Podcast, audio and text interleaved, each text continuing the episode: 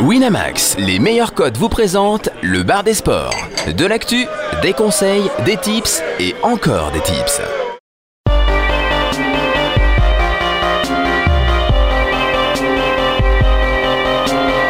Le bar des sports avec Harper, Général, Chichi, Caddy et Steven.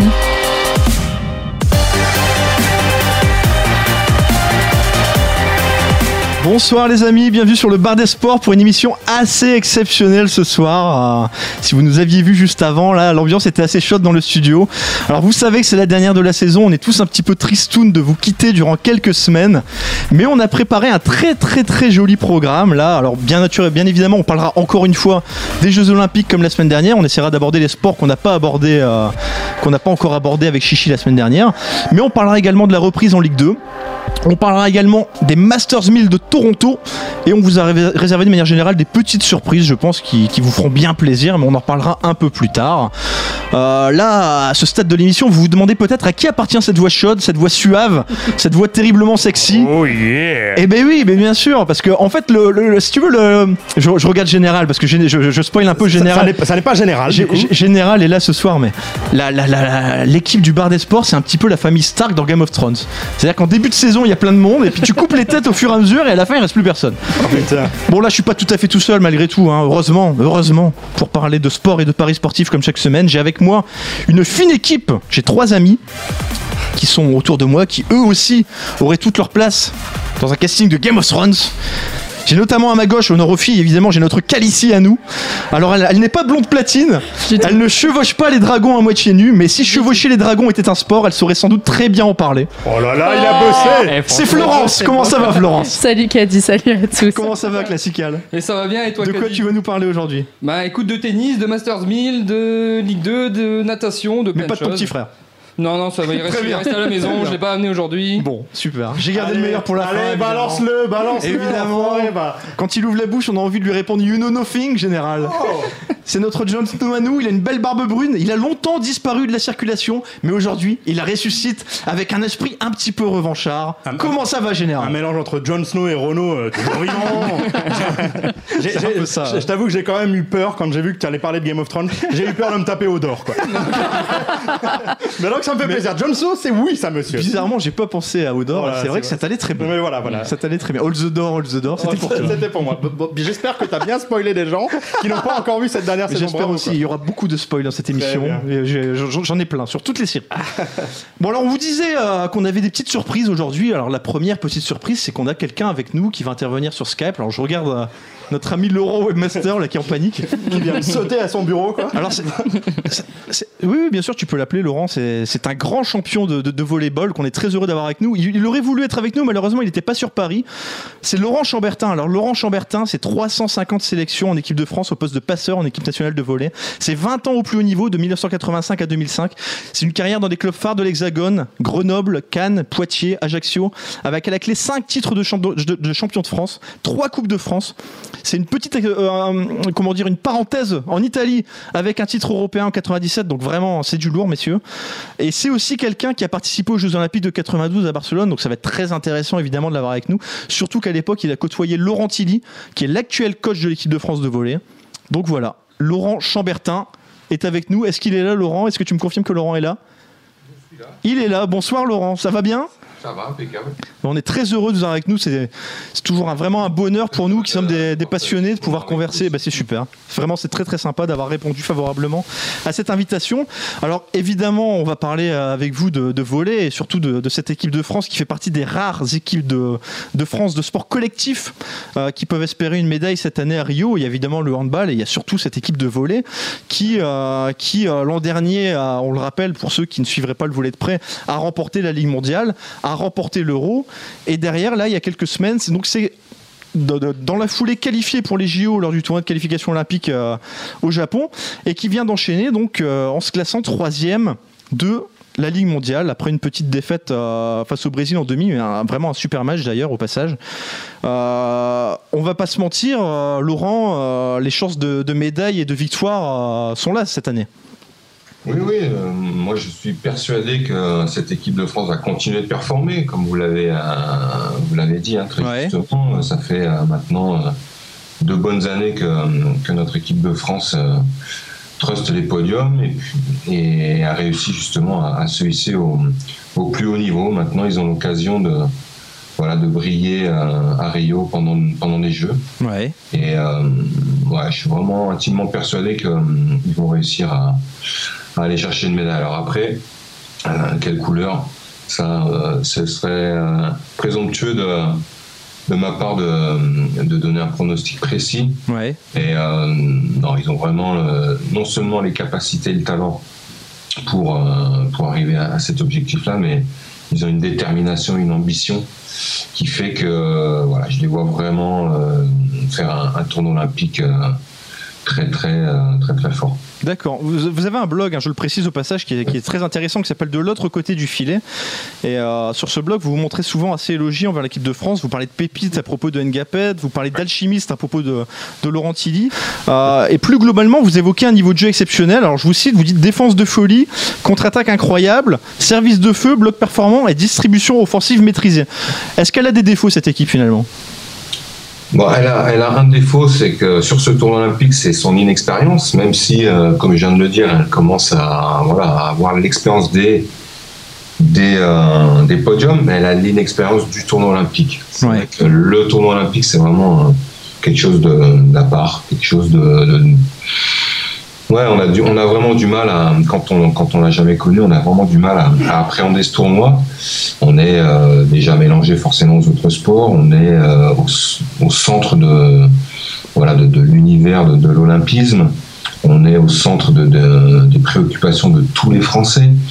Donc ça génère, on va dire, un degré d'émotion supérieur à ce que les sports, hein, surtout les sports collectifs, ont l'habitude de connaître dans les championnats européens ou les championnats mondiaux, où là on est plutôt dans son monde en vase clos avec des têtes qu'on connaît par cœur.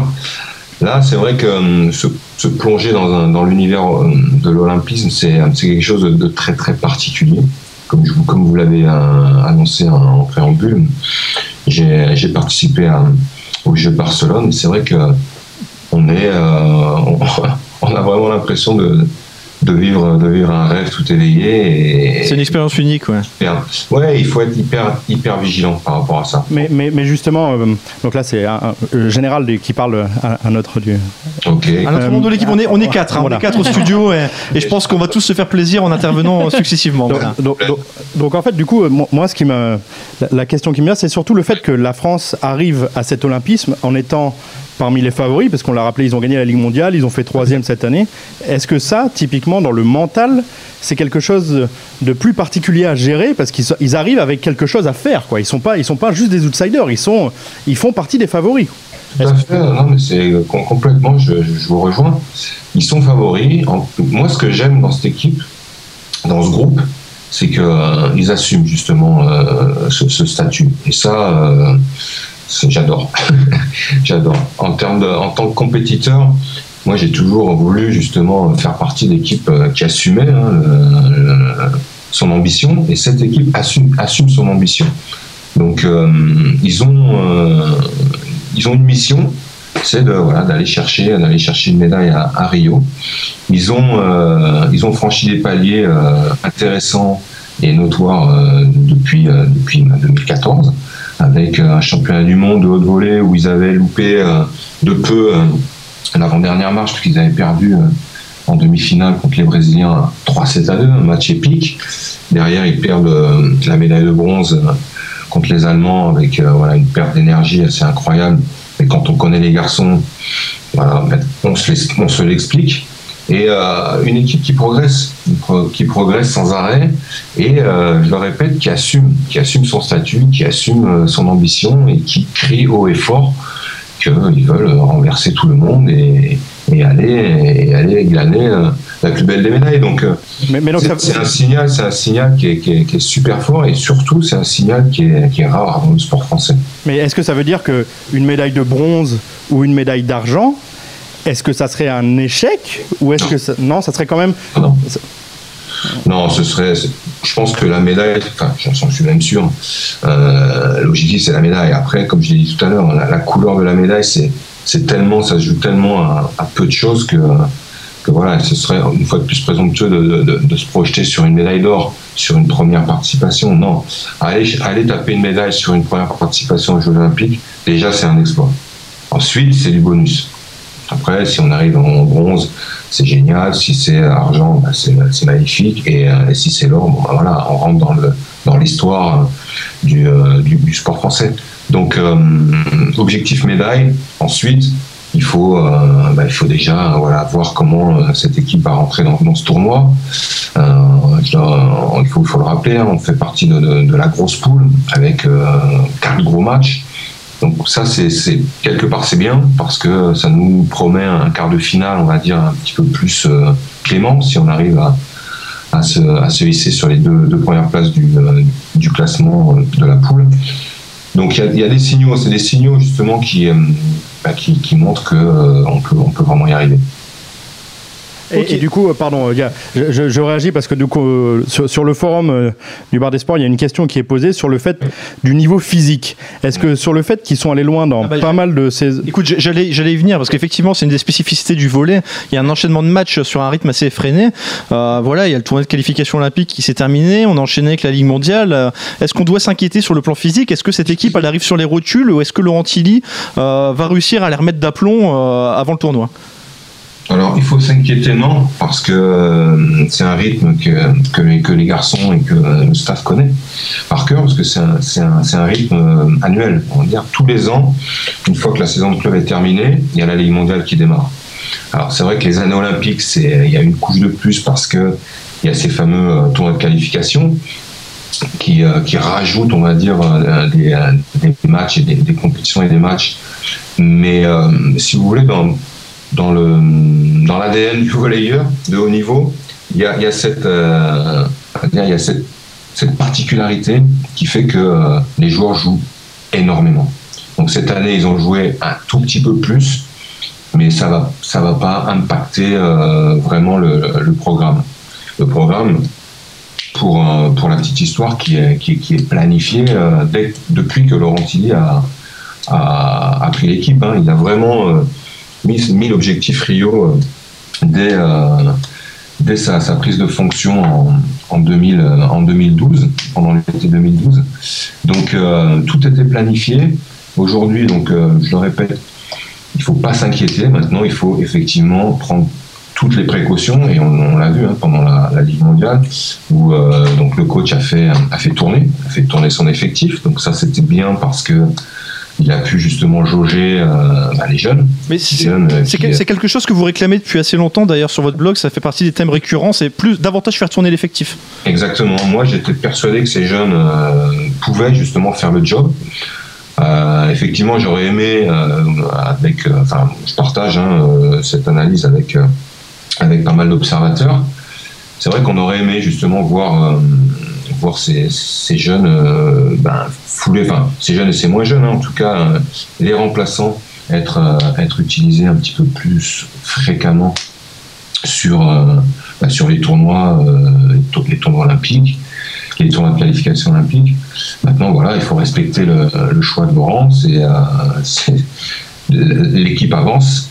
Donc moi dans toutes les analyses que je fais, c'est des pistes, en aucun cas c'est un jugement, je ne juge jamais ce que mes collègues font, c'est bien sûr. Voilà, des réflexions, des pistes d'évolution, en tant que qu'observateur et consultant, c'est un petit peu mon devoir, puis j'ai la légitimité, de par mon parcours, de pouvoir poser ces questions-là.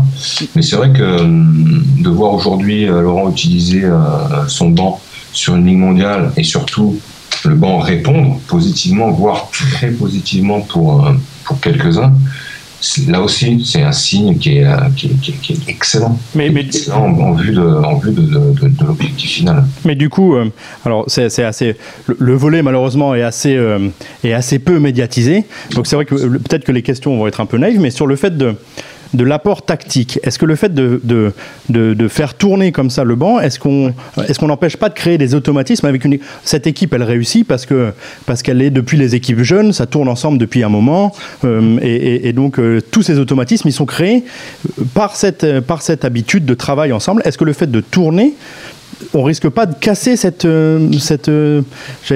alchimie ou cette... Vous voyez ce que je veux dire? Est-ce que... Bien sûr, je vois. Non, mais enfin, je pense pas. En tout cas, je ne veux pas me mettre à la place du coach, mais je pense pas qu'il veuille faire tourner. Simplement, le fait d'avoir testé ces joueurs de banc, hein, ces joueurs de ce deuxième 6, on va dire, de les avoir vus, observés en confrontation directe, en compétition officielle devant des grosses équipes, ça donne des indications. Et ça donne des indications pour justement trouver des solutions ou anticiper justement des temps faibles et des failles, hein, que les adversaires qu'on a en face, on le sait tous, hein, eux aussi sont des joueurs forts, des équipes fortes. Ils analysent notre jeu. On est maintenant aujourd'hui une équipe à battre. Donc je pense que dans la stratégie de développement de l'équipe, du staff, il faut se donner les armes pour répondre à d'éventuelles déstabilisations, pour répondre à d'éventuelles méformes aussi. Donc le plus on a de joueurs opérationnels, le mieux c'est. Ensuite, c'est pas le but de tout révolutionner et de déstabiliser, effectivement, comme vous le dites. Là, il y a un fond de jeu qui est créé, un niveau de confiance et de cohésion qui est énorme. Donc on va pas chambouler tout ça. Par contre, là aujourd'hui, je pense que Antilles a des certitudes pour justement utiliser certains joueurs, comme je viens de le dire, sur des faits de jeu, sur des temps faibles, je le répète, sur des coups de poker aussi, bien sûr. Mais il a son équipe type. Bien sûr. Elle est déjà, on la connaît, quoi, son équipe type. Non, mais en aucun cas, moi, en tout cas, je remets en cause cette équipe type. Mais de mémoire, là, des arguments justement de Laurent, je parle à Général qui est en face de moi là, c'était justement d'apporter de la variété pour un peu essayer de déstabiliser les adversaires et justement. Exactement. C'est ça. C'est exactement ça, parce qu'on sait que nous, on a la capacité d'observer, mais l'adversaire a la même capacité d'observer. Donc, en plus, comme vous l'avez dit, comme on se l'est dit, le volley, on joue énormément. Donc, chaque adversaire, on les connaît par cœur. Donc, effectivement, le plus on a de solutions, le plus on se donne de solutions pour faire du coaching, pour bluffer, pour tenter des coups, le plus on pourra déstabiliser notre adversaire. Moi, j'ai une image qui me revient là, en discutant avec vous. J'ai la finale des Jeux Olympiques de Londres. Ouais. Brésil-Russie. Brésil, archi-favori, double champion olympique, sur un nuage pendant tout le tournoi, contre les Russes. Pas la surprise générale, mais en tout cas, outsider qui arrive à se hisser en finale. 2-0 pour le Brésil, 4 points d'avance au troisième set. Déjà, le coach russe avait déjà fait un changement assez incroyable pendant le troisième set, et il s'est avéré que il a réussi à renverser, à insinuer, à serrer le doute dans l'équipe brésilienne, et le match a tourné, et les Russes ont été champions olympiques avec un changement de jeu improbable. Le central qui est devenu pointu, le pointu qui est devenu réceptionneur. Et voilà, et c'est ces faits de jeu qui font de temps en temps, je dis pas régulièrement, mais en tout cas de temps en temps, c'est ces faits de jeu qui font, et ces coups de coaching qui créent l'exploit.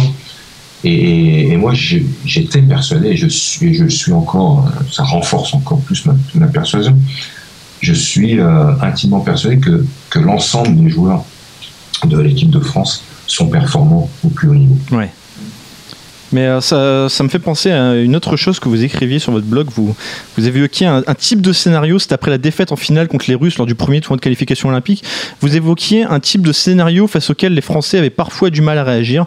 Alors encore une fois, je vous cite, vous disiez une certaine incapacité de réaction devant un scénario particulier, donc une domination outrancière en début de rencontre, puis un basculement dans la déconcentration, du doute, des approximations et enfin une défaite frustrante. Est-ce qu'on peut toujours craindre ce scénario? C'est vrai que ces jeux d'opposition où on n'a pas de duel à l'instar du tennis, hein, c'est vrai que c'est des scénarios qu'on connaît assez régulièrement, malheureusement. C'est vrai que voilà, il y a un basculement, comme je viens de l'expliquer avec ce fait de jeu en finale olympique. C'est assez régulier, et c'est vrai que à plusieurs reprises, moi, c'est une fois de plus, je n'ai jamais été dans le jugement, mais c'est quelque chose que je sentais, une perte d'énergie, une perte de repères justement collectifs, et un manque justement de solutions, pour contrecarrer. Effectivement, il y a un basculement qui s'opère, donc essayons avec des changements de joueurs, avec peut-être un changement de formule d'équipe, de modifier la donne, tout simplement. Et c'est ce que je ne voyais pas, en tout cas sur ces matchs-là. C'est ce que moi et que je me rappelle, d'autres collègues consultants ont noté. Donc et c'est ça qu'on voulait vraiment voir et vivre. Et depuis effectivement quelques semaines, justement, la donne change. On voit que le staff a travaillé. On propose justement aujourd'hui ces voies, ces traces, on va dire, comment je pourrais vous dire, ces objectifs, on va dire, à atteindre sur le court terme, pendant le match. Donc, c'est encourageant.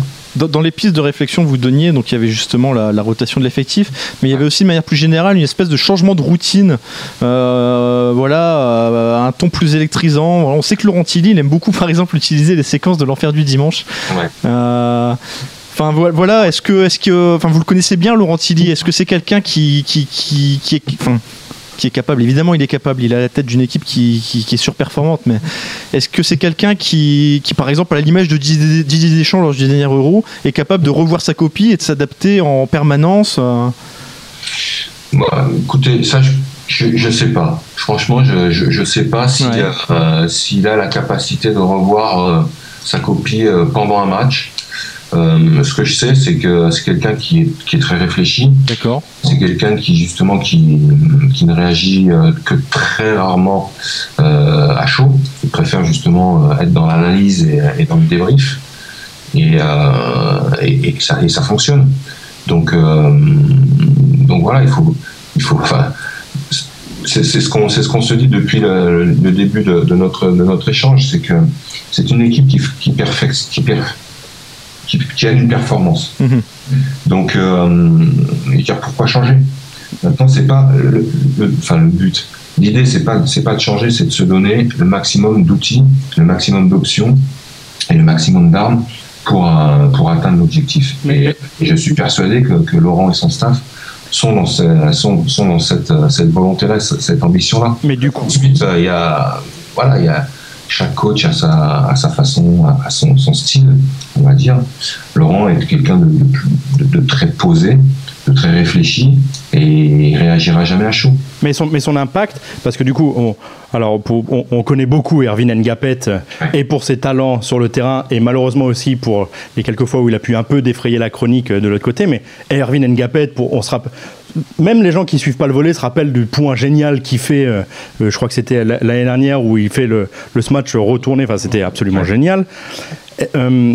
Est-ce que, en fait, cette génération gagne parce qu'elle a un bon coach, ou est-ce que, typiquement, on nous demande aussi sur le forum, si Ervin Ngapet est moins bon, est-ce que ça va avoir des répercussions vraiment très bonnes, très fortes, sur les performances de l'équipe, et aussi mentale, quoi. Voilà. Ou est-ce que Tillier va être capable, si Ervin Ngapet est moins bon, de transcender encore cette équipe, quoi. C'est ça un peu le. C'est un équilibre. Une équipe qui performe, c'est jamais ou que les joueurs ou que le coach. C'est une équipe. Voilà. On est dans un sport collectif, il faut qu'il y ait un équilibre, il faut qu'il y ait une communication, il faut qu'il y ait un relationnel, il faut qu'il y ait une confiance qui fait que le groupe performe. Donc bien sûr que Laurent et ses joueurs sont acteurs de leur performance. Et en aucun cas, on peut imaginer que ça soit que le coach qui performe ou que les joueurs. Non, bien évidemment que non. C'est une alchimie, j'en parle. C'est une alchimie, c'est un relationnel, c'est une cohésion et un équilibre qui fait que cette équipe performe dans l'intelligence et dans l'ambition. Maintenant, Erwin, on le sait, est un joueur exceptionnel qui va pouvoir justement faire à lui tout seul la différence sur peut-être une fin de match ou une fin de set, mais sur la globalité d'un tournoi, bien évidemment que c'est l'équipe qui compte. Et quand on parlait justement des solutions que Laurent justement a aujourd'hui en main pour pallier à une éventuelle justement méforde ou un ciblage trop pesant justement sur Erwin, moi une fois de plus je suis très confiant dans la capacité de l'équipe à répondre à une éventuelle méforme ou alors une éventuelle mise, pas mise à l'écart, mais en tout cas mise sous l'entonnoir. Mais surtout, il faut rappeler, on parle beaucoup de Ngapet, ouais, mais au dernier Euro, c'est Rousier qui est aussi dans l'équipe de France, qui est MVP du tournoi, quoi. Donc, exactement, j'allais y venir. C'est effectivement le joueur phare, mais tout seul, il n'arrivera au volet. Tout seul, on ne performe pas. C'est vrai qu'il est étincelant, qu'il a des gestes incroyables et qui des fois provoque le break. Mais tous ses copains, voilà, vous avez cité Antonin Rousier, mais il faut jamais oublier aussi Benjamin Antogniotti, le chef d'orchestre qui est là pour justement utiliser et doser la répartition du jeu. C'est lui justement qui fait performer ses attaquants. Kevin Tilly, qui lui, avec Genia Gabrienikov, sont les ouvriers, ils ramènent les récepts, ils défendent. Enfin bon, voilà, c'est un travail collectif. Maintenant, on a une pépite. C'est clair que sur des faits de jeu, il va pouvoir nous faire la différence. Mais je le répète, sur un tournoi dans son ensemble, bien évidemment que l'équipe de France dans son ensemble est très importante. Et on l'a vu, c'est ce que je vais terminer par ça, on l'a vu justement sur l'année mondiale où Erwin sur le premier week-end n'était pas présent, l'équipe de France a performé, ouais.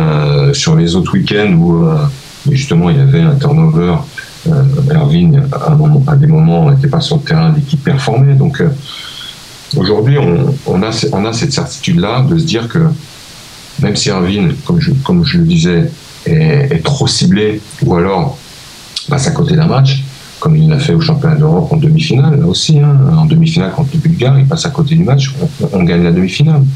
Donc non, il ne faut pas se focaliser, il faut simplement se réjouir d'avoir un joueur comme lui dans l'équipe. Voilà, il ne faut pas essayer de ramener la performance, la différence et la plus-value à un joueur. C'est un joueur exceptionnel qui va forcément nous amener du bonus et du plus. Bien sûr. C'est l'ensemble de l'équipe qui performera. On a beaucoup parlé jusque-là de l'équipe de France, évidemment, qui va aller à Rio avec ses certitudes. On n'a pas encore trop parlé des adversaires. Quels sont à vos yeux les principaux adversaires de l'équipe de France dans ce tournoi ? J'ai noté personnellement qu'on parlait évidemment beaucoup du Brésil, qui non seulement jouera à domicile, mais qui en plus est l'équipe la plus titrée en Ligue mondiale, qui est une équipe qui enchaîne les finales, qui les gagne pas souvent ces dernières années, mais qui enchaîne les finales, et qui en plus vient de battre la France, on le disait tout à l'heure en introduction, dans un match assez épique en demi-finale. Voilà, donc quels sont pour vous les grands favoris, les principaux adversaires de la France, et qu'est-ce qu'on peut imaginer pour le Brésil justement sur ce tournoi ? Le Brésil sera présent, ça c'est une certitude. Il y a beaucoup d'équipes qui peuvent prétendre justement à ce podium. C'est pas rare dans le volley, c'est même systématique. On a l'impression que c'est un sport qui se joue vraiment à pas grand-chose finalement à chaque fois. Ça se joue à pas grand-chose. Ouais, ouais. Il y a beaucoup d'équipes fortes. Il y a vraiment énormément d'équipes fortes. Il y a une densité mondiale, planétaire de performance, de niveau de jeu et de développement. C'est vrai qu'en France, les gens n'ont aucune idée de ce que représente le volleyball dans l'olympisme déjà. Bien sûr. Et en termes de de pratiquants, en termes de fédérations affiliées, c'est assez hallucinant. On est, le volleyball est le sport le plus pratiqué au monde, et la fédération internationale, avec le nombre de fédérations nationales, avec le plus grand nombre de fédés nationales affiliées, plus que le football. Ouais. Donc c'est un sport qui est joué partout dans le monde, qui est développé partout dans le monde, ce qui fait que il y a un niveau incroyable. Donc sur un tournoi olympique, justement, l'équilibre des continents se fait, mais donc on a un tournoi de folie. Donc aujourd'hui, bien évidemment, que le Brésil, en tant qu'organisateur, est favori, et puis en tant que pays du volley, et puis vous l'avez rappelé, qui truste les podiums depuis 20 ans, depuis 92 d'ailleurs, puisqu'ils ont été champions olympiques à Barcelone. Et il y a les Russes aussi, bien évidemment, qui sortent une période assez incroyable avec Vladimir Alekmo à sa tête. Il y aura les Polonais qui seront toujours là pour être outsiders aussi. Il y a les Américains. Moi, je crains énormément les Américains. Ah ouais. Ouais, je crains énormément les Américains parce que c'est une machine à gagner. Les Américains, justement, eux, ils sont hermétiques à l'émotion. Voilà, ils sont programmés. C'est intéressant ça, parce que c'est une équipe qui revient pas forcément souvent dans les 3-4 premiers noms présentés, quoi. Ouais, mais moi je mets un petit billet. Je mets un petit billet sur les Américains. Ils seront pas loin. Moi, si j'ai 4 équipes à citer pour les demi-finales, je dirais France, Russie, États-Unis, Brésil. Et le Brésil en 4e, ou c'est dans le désordre là? Non, c'est dans le désordre. Voilà. Parce que les 4 demi-finalistes. Ensuite, moi, je rêve d'une finale olympique France-Brésil. Ah ben oui, mais c'est la première qui me vient à l'esprit. Mais justement, pardon, toujours comparer les choses au football. Ouais. Mais on a eu un mondial de football où l'équipe brésilienne évoluait également à domicile, et on se souvient qu'elle a un petit peu explosé mentalement. Effectivement. Ouais, c'est voilà. Donc je voulais savoir si les volleyeurs sont faits d'un moule différent finalement, ou si eux aussi sont sujets à ce type de pression locale, quoi.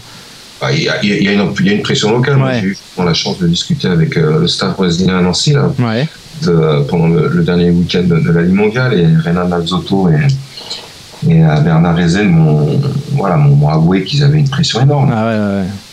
On le rappelait, le volley brésilien, le volley et le beach volley, c'est le plus gros pourvoyeur de médailles du sport brésilien. Ouais. Donc ils ont une pression énorme. Ensuite, comme vous le disiez, ça fait un moment qu'ils n'ont pas gagné.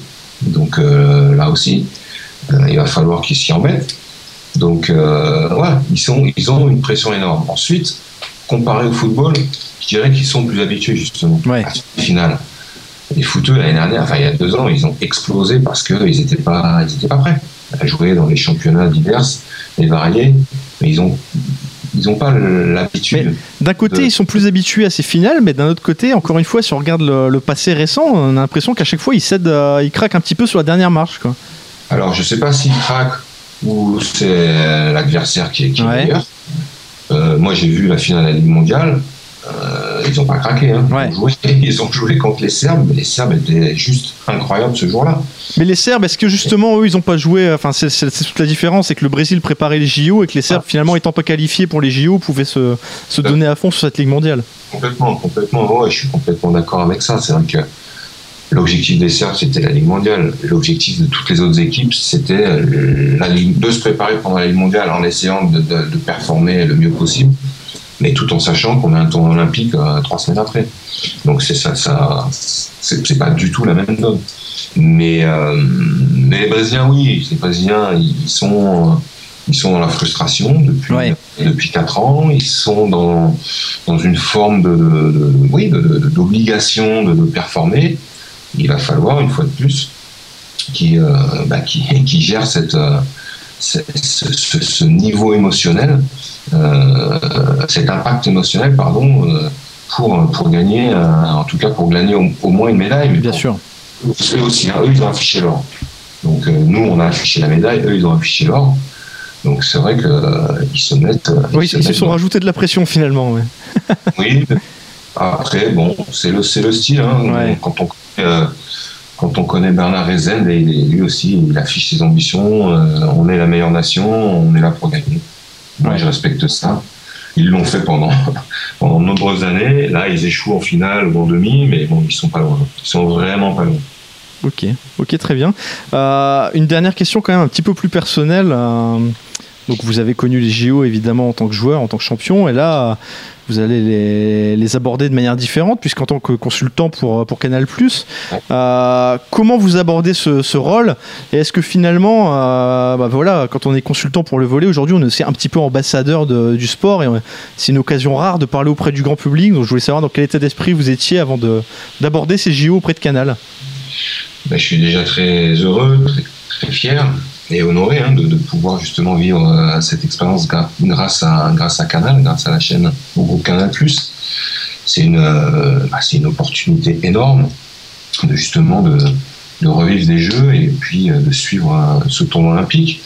Donc moi, l'objectif que j'ai sur cette période, sur ce challenge, c'est de faire vivre au mieux l'événement, parce que c'est l'événement majeur de l'année 2016, et puis c'est l'événement majeur de la carrière et de notre équipe de France. J'espère qu'ils en vivront d'autres. Moi, j'ai malheureusement eu l'occasion de n'en vivre qu'un.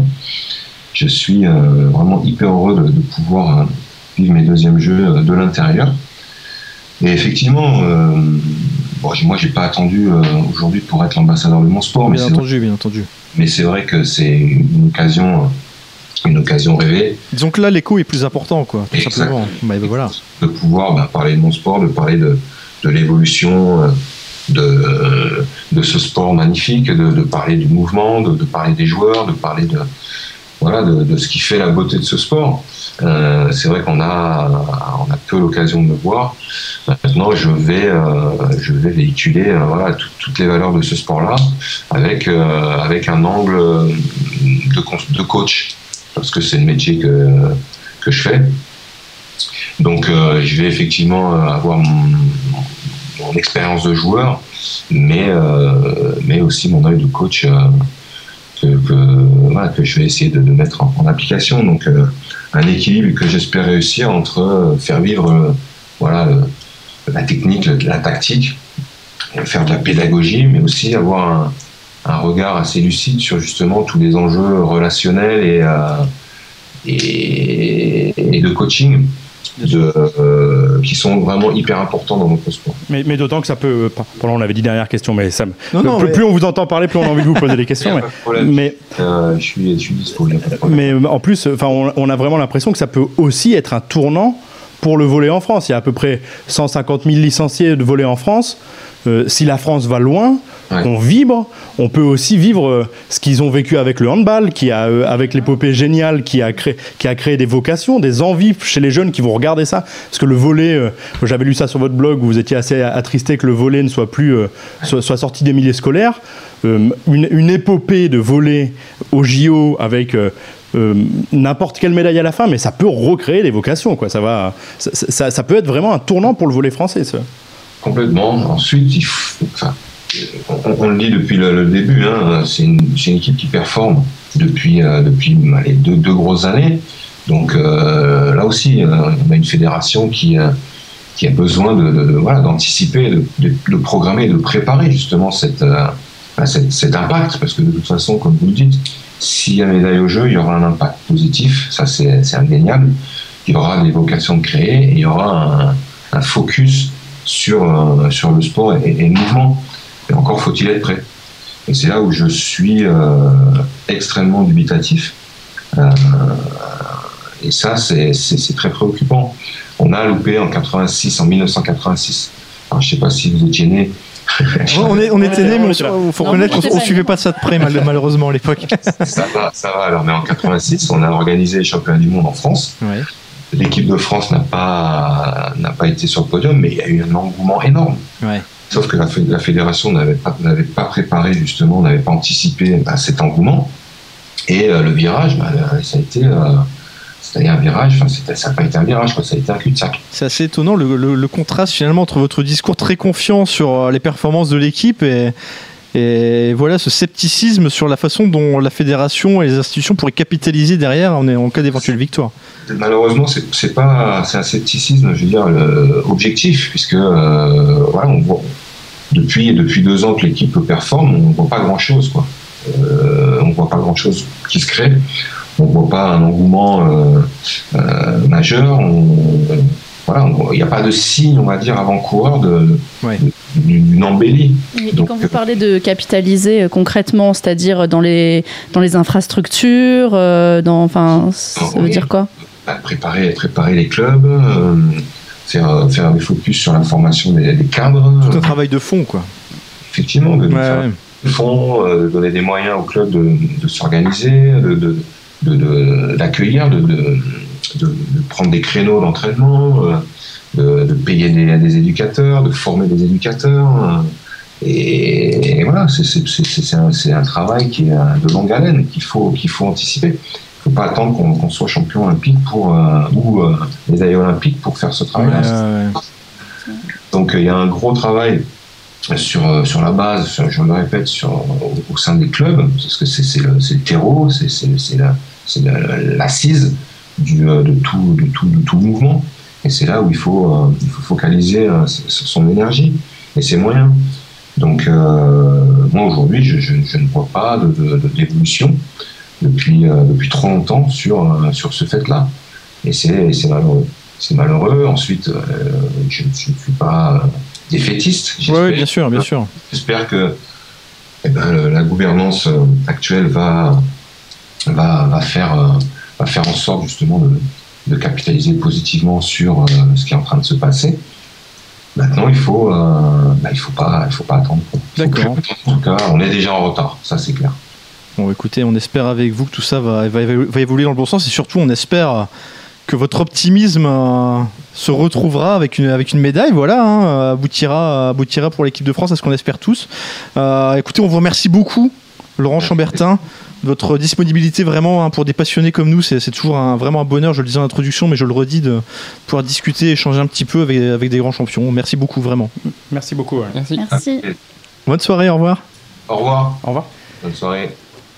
Donc voilà, bah écoutez les amis, un très long entretien, ouais, j'ai trouvé ça très intéressant, c'est pas pour ces paroles pour nous jeter des fleurs, mais je l'ai trouvé vraiment passionnant. Bah écoutez, justement, on va rester là-dessus, on va rester sur cette thématique des Jeux Olympiques, évidemment. Je crois que Florence, t'avais quelque chose à nous dire. Ouais, justement, puisqu'on a parlé des adversaires, on a parlé du volley longuement, et du coup, je voulais juste rappeler un peu les cotes pour voir que les États-Unis, au final, c'est le Brésil évidemment qui est favori, avec une cote à 2,35. La France est à 4,50, donc c'est l'outsider principal. Et les États-Unis, alors ouais, on n'en a peut-être pas trop parlé, mais bon, Laurent Chambertin vient de nous en parler. États-Unis à 4,40. 90, ouais. Du coup, bah voilà, peut-être que c'est la value du soir, peut-être. Une petite pièce sur la France. Et la Russie vient un peu plus loin, 5-10, et derrière les cotes sont assez serrées. Italie à 6-20 et Pologne à 8-50. D'accord. Donc effectivement, il y a pas mal de... Là, je te cache pas que j'étais très chauvin, personnellement, j'ai déjà posé sur la France. Bah, en fait, c'est une des seules. On a vu que le handball masculin était la seule équipe qui était favorite. Avec une cote forcément beaucoup moins attractive. Évidemment. Et du coup, il n'y a que le volley qui peut faire aussi, enfin, côté français en tout cas. Sauf vraiment grande surprise, mais tu nous en parleras tout à l'heure. Bon, tu peux nous en parler tout de suite d'ailleurs si tu le souhaites. Le football féminin peut-être. Ah, peut-être, on peut passer sur ça. On fait un petit... Ah non, on n'a pas... Alors, je le fais. Les Jeux Olympiques. Oui, bah oui, du coup, je voulais parler football féminin. C'est tellement cliché, putain. Ouais, c'est super cliché. C'est terrible. J'avoue. En plus, surtout que c'est... en même temps, en général, tu vas parler de sport masculin, toi. Oui. Bon, certes. C'est aussi très cliché, hein. Certes. Ouais, les filles foot. Bah, en fait, finalement, j'ai envie de dire, on en parle quand même assez souvent. Les filles, oui, quand même. Surtout qu'on a une équipe. Enfin, je suis sûr que ici même, tout le monde connaît des joueuses de l'équipe de France. Ah, moi, j'en connais une que d'ailleurs j'ai essayé de contacter pour être avec nous ce soir. Malheureusement, c'était pas possible. Elle sera pas aux Jeux Olympiques, la pauvre. C'est leur boulot. Ah, oui. Ouais, non, bon, bien sûr. Voilà. Et là, les yeux en face de moi s'illuminent. Mais tout le monde voulait leur boulot. Vous connaissez que les meufs canons et qui postent des photos sur Instagram. Mais qu'est-ce que c'est que Gaëtan Tiné joue à Juvisy, et j'ai été voir un match de Coupe de France féminine à l'époque où j'habitais à Saint-Maur-des-Fossés, Juvisy. j'ai vu ce match. C'était pas le match de l'année, mais c'était. Mais j'ai vu. Je me suis déplacé pour aller voir ça. C'est bien, généralement. Bah, c'est très professionnel. Attention. Mais oui. On a vraiment des très bonnes joueuses en équipe de France. Camille Abili, Eugénie Le Sommer, Amandine Henry. Je suis sûre que vous avez déjà entendu. Le Sommer ou le Sommer? Écoute, les noms, non, mais j'ai peut-être déjà vu des photos sur Instagram. Voilà, ça, il n'y a aucun problème. Bon, alors, sans surprise, femme écoute, super qualité, ta femme écoute. Sans surprise, sur ce tournoi olympique, ce sont quand même les Américaines qui sont les ultra favorites.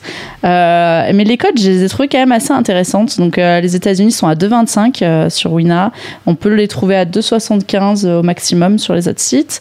L'Allemagne à 4,10, le Brésil à domicile à 5,50 et la France à 7. Donc, c'est pareil, selon les sites, ça peut un petit peu varier entre le Brésil et la France. Mais la France, il craque à chaque fois. Mais, la France.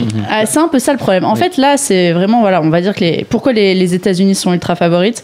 Ben, déjà, elles sont championnes du monde en titre. Elles ont gagné sur 4 éditions en JO, sur les 4 dernières en 4 éditions.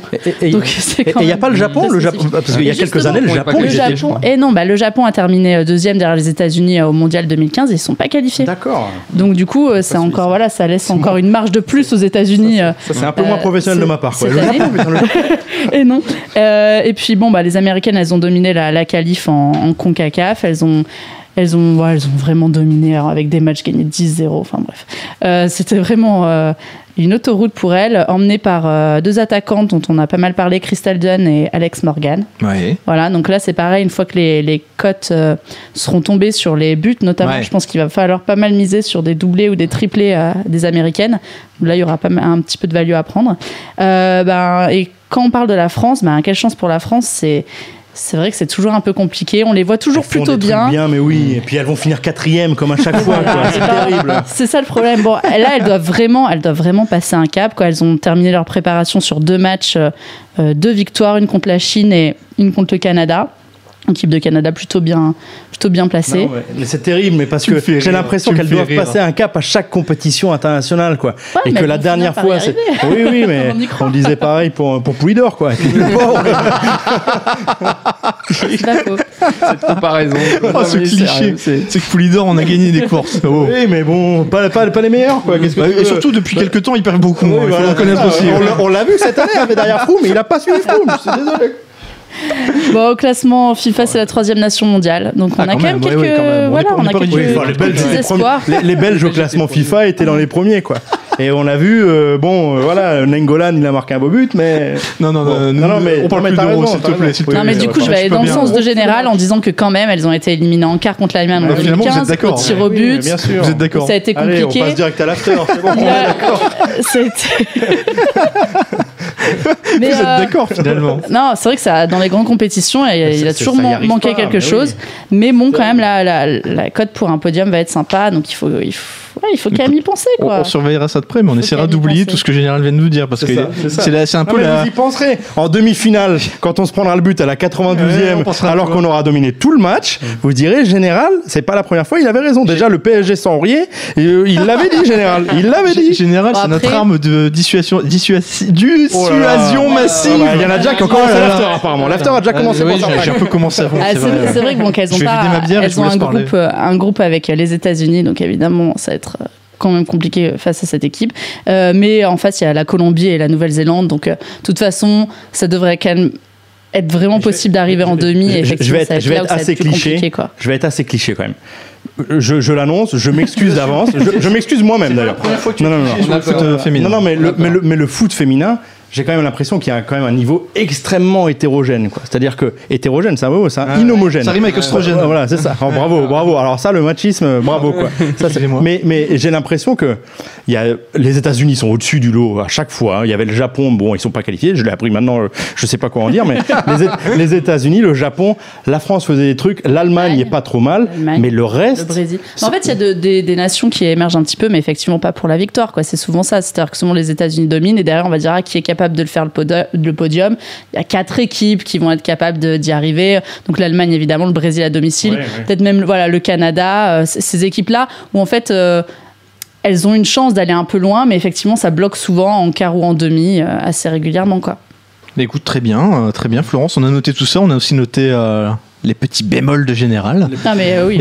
Et maintenant je vais donner la parole à Classical là, qui... Oui. Qui est tapis dans l'ombre là-bas, là. J'écoute les conneries générales depuis tout à l'heure. De quoi tu vas nous parler, Tom ? Allez, je me tourne vers lui. Je vais vous parler un peu de natation. Ah bah je crois que les hommes en slip, général adore, donc du coup forcément les hommes en slip. Allez hop, alors là, en maillot, on y va. Bien masculin. Voilà, oui monsieur. Alors, je vais vous parler un peu du relais. Donc je me suis un peu renseigné sur le relais. Et j'ai remarqué que la France était favori au JO, forcément, tenant du titre, hein, championne d'Europe en mai, forcément. Mais moi, je les trouve un peu surcotés, ces Français. Enfin, c'est peut-être un peu... Ils sont champions en titre, donc ils sont surcotés. Mais l'équipe n'a rien à voir par rapport à il y a 4 ans. Je sais pas si tu connais la composition du relais général. Il doit y avoir Metella, il doit y avoir... Est-ce que Gillot est là ? Il doit y avoir Agnel. Les gars se font leur propre quiz. Ils improvisent leur quiz. Attends, il n'y a pas Metella ? Non, il n'y a pas Metella. Là, non. Très bien. Il n'y a pas Metella, il n'y a pas Agnel. Dans le 4x100 Non. Merci. Alors, le Japon n'est pas qualifié et il n'y a pas Metella. Ton relais des JO 2012 était vraiment impeccable. Vraiment. Mais il n'y a pas Metella pour de vrai. Mais non, pour de vrai. Allez, vas-y. William Ménard, Fabien Gillot. J'ai dit Gillot. Et comme par hasard, on dit que quand j'ai tort. Florent Manodou. Voilà. Oui, ben voilà. Comment t'as pu oublier Florent Manodou ? J'en ai donné 2. Il n'y a pas que des 8 non plus. J'en ai donné 2, j'ai eu raison sur 1. Donc ça fait quand même 75% de titre. Allez, continue. 1 sur 4, 75% de réussite. Allez, merci. Parle-nous. Oui, donc en fait, je me suis un peu renseigné là-dessus et j'ai remarqué que la cote de l'Australie, alors qui était seconde favorite, était assez intéressante, parce que je trouve le relais australien bien au-dessus du relais français, notamment avec un nageur qui nage très vite. Voilà, un nageur qui nage. Il est très incroyable. Il a des épaules très larges et vraiment j'aime beaucoup le regarder. C'est Yann Torp là. Non mais rassure-moi, t'as son nom quand même là. Oui, mais McEvoy bien sûr. Merci général, merci. Mais oui, donc il a la meilleure performance mondiale de l'année, qui est au-dessus du lot, qui fait le relais avec Magnussen, qui était il y a 2 ans champion du monde, qui ils ont un relais énorme. J'aime bien le relais australien. J'adore le relais australien, je trouve largement au-dessus du relais français. Tu nous as donné la cote du relais australien là ? Non. Elle est à 2,50. La cote de... Et la cote de la France, il va faire chier tout le monde. Qu'est-ce qu'il m'a dit ? Il va faire chier tout le monde ce soir. Enfoiré. La cote de la France, t'as 2. Tu peux vérifier, général. D'ailleurs, j'ai noté une autre cote, c'est autre vainqueur que la France à 1,60, au cas où. Ouais. On n'était pas sûr que l'Australie gagnait, parce que les Américains ont une cote intéressante également. Merci Général. Et on bascule sur Général qui a bossé les Américains. Allez, ça t'a mis à les burgers. Mais non, mais excuse-moi monsieur, c'est la culture. Non, mais les Français sont favoris, mais effectivement attention quand même aux Américains, quoi, parce que les mecs, bon, la cote elle est à 7, ils sont américains. La cote est 7, la cote est à 7. Les mecs ont été sur la Lune, donc tu peux pas savoir ce qu'ils peuvent faire en l'eau. C'est vrai, t'as raison. Donc non, mais tu étais sur Mars. Attends, on en parlera plus tard. Non mais. Les Américains, il y a une cote à 7 sur les Américains. Je pense qu'elle est sans doute liée à la perf ratée du dernier mondial. Bon, le dernier mondial, il n'y avait ni Phelps, ni Adrian, quoi, qui est le champion olympique en titre. Donc, une cote à 7. Adrian à la française, quoi. Ouais. Ou Adrian. Oui, mais pardon, on a un auditoire francophone. Donc, si je me mets à parler anglais, on peut... Ils savent parler anglais. Attention, moi, je connais sa fête Suzyk un petit peu, on va commencer à balancer. Ça me rappelle l'imbécile qui parlait de Lucas au PSG, quoi. Exactement. Exactement. Voilà. Celui qui est avec de la mozzarella près de la piscine, quoi. Non, c'était moi, c'était pas Chichi. C'était moi. Je crois que c'était Chichi, quoi. Chichi, si tu nous écoutes. Non. Bon, revenons-en un petit peu à la natation. On est sérieux ou on n'est pas sérieux, quoi ? La natation. Vas-y. La natation, la cote des Américains à 7, avec Phelps et Adrian, ça va faire mal, quoi. Phelps, attention, ces derniers JO, il va... C'est pas encore certain que sont le relais, hein. C'est pas certain qu'ils sont en relais ? Ah oui, mais moi on me dit pas tout. Déjà, j'ai appris que les Japonais n'étaient pas au JO féminin. Est-ce que t'as regardé la cote du relais japonais d'ailleurs ? Non, on va regarder. Non, mais les Américains à 7, c'est quand même une cote assez gigantesque, quoi. Bien sûr. Donc, mettre une piécette plutôt que les Australiens. Bon, il y a quelque chose à faire. Il y a une value à faire, je pense. Écoutez, messieurs, là, on est parti un petit peu dans tous les sens. Je crois qu'on va se calmer un petit peu. On va faire une petite pause dans nos JO et on va essayer d'appeler quelqu'un que vous connaissez bien. Quelqu'un qui est un membre. Putain, on appelle ma mère. Non. Non. C'est pas un membre de ta famille, mais c'est quelqu'un que tu connais bien. Elle aime bien ton membre. Ah, ça y est, ça sonne. Ah, appel mystère. Est-ce que vous connaissez le montant de la valise RTL, s'il vous plaît? On l'entend au loin? On l'entend au loin? Non, non, non, non. C'est cool. Là. Oh la vache. Ça va pas, messieurs. C'est bon. On a Léo Messi. Il est là? Salut, allô? Comment ça va? Eh, ça va, Harper? Oh, Harper! Mais si, c'est papa, quoi. C'est papa. Comment ça va, mon petit général? Viens dans mes bras. Harper, putain, mais quand est-ce que tu reviens, bordel, quoi? J'espère que tu n'écoutes pas l'émission en direct, Harper. Et bah, j'ai pris l'antenne là il y a une petite 10-15 de minutes. Ah, si mais qu'est-ce que tu penses des 10-15 minutes justement? C'est les meilleurs de la saison. Il ne manque que toi pour que ce soit les meilleurs de la saison. Heureusement qu'il y avait Chambertin. Hein. Ah, ouais. Ah oui, on est bien d'accord. C'est très dur ce que tu viens de nous faire, c'est vraiment très très dur. J'espère que les cheveux ils poussent, enfoiré. Va. Dis-moi Harper, ça fait un petit moment qu'on s'est plus vu forcément parce que bon bah voilà, t'as été appelé à d'autres responsabilités, d'autres missions.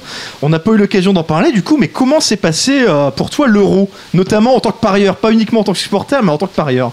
J'avais surtout des paris long terme, je t'avoue, parce que évidemment on n'avait pas toutes les infos de compos, de blessures, de tout ça tombait pendant la nuit, donc on n'allait pas non plus se lever à 1h du matin pour vérifier tout ça. Je rappelle pour ceux qui ne le savent pas, qui suivent uniquement le bar des sports et pas que le poker, que Harper est reporter et qu'il était à Las Vegas. Non, Harper n'est pas reporter, Harper est le reporter. Et le reporter, tu as raison de le préciser. Attention. Et qu'il était à Las Vegas pendant l'Euro et que du coup j'imagine que tu as suivi un petit peu les matchs au milieu de la nuit du coup. Ouais, c'était celui de 15h, ça faisait 6h du matin, mais les autres ça allait quand même, c'était 9h et midi, donc c'était carrément jouable. On était tout un groupe de Français à se réunir pour les grosses affiches et évidemment pour les matchs des Bleus.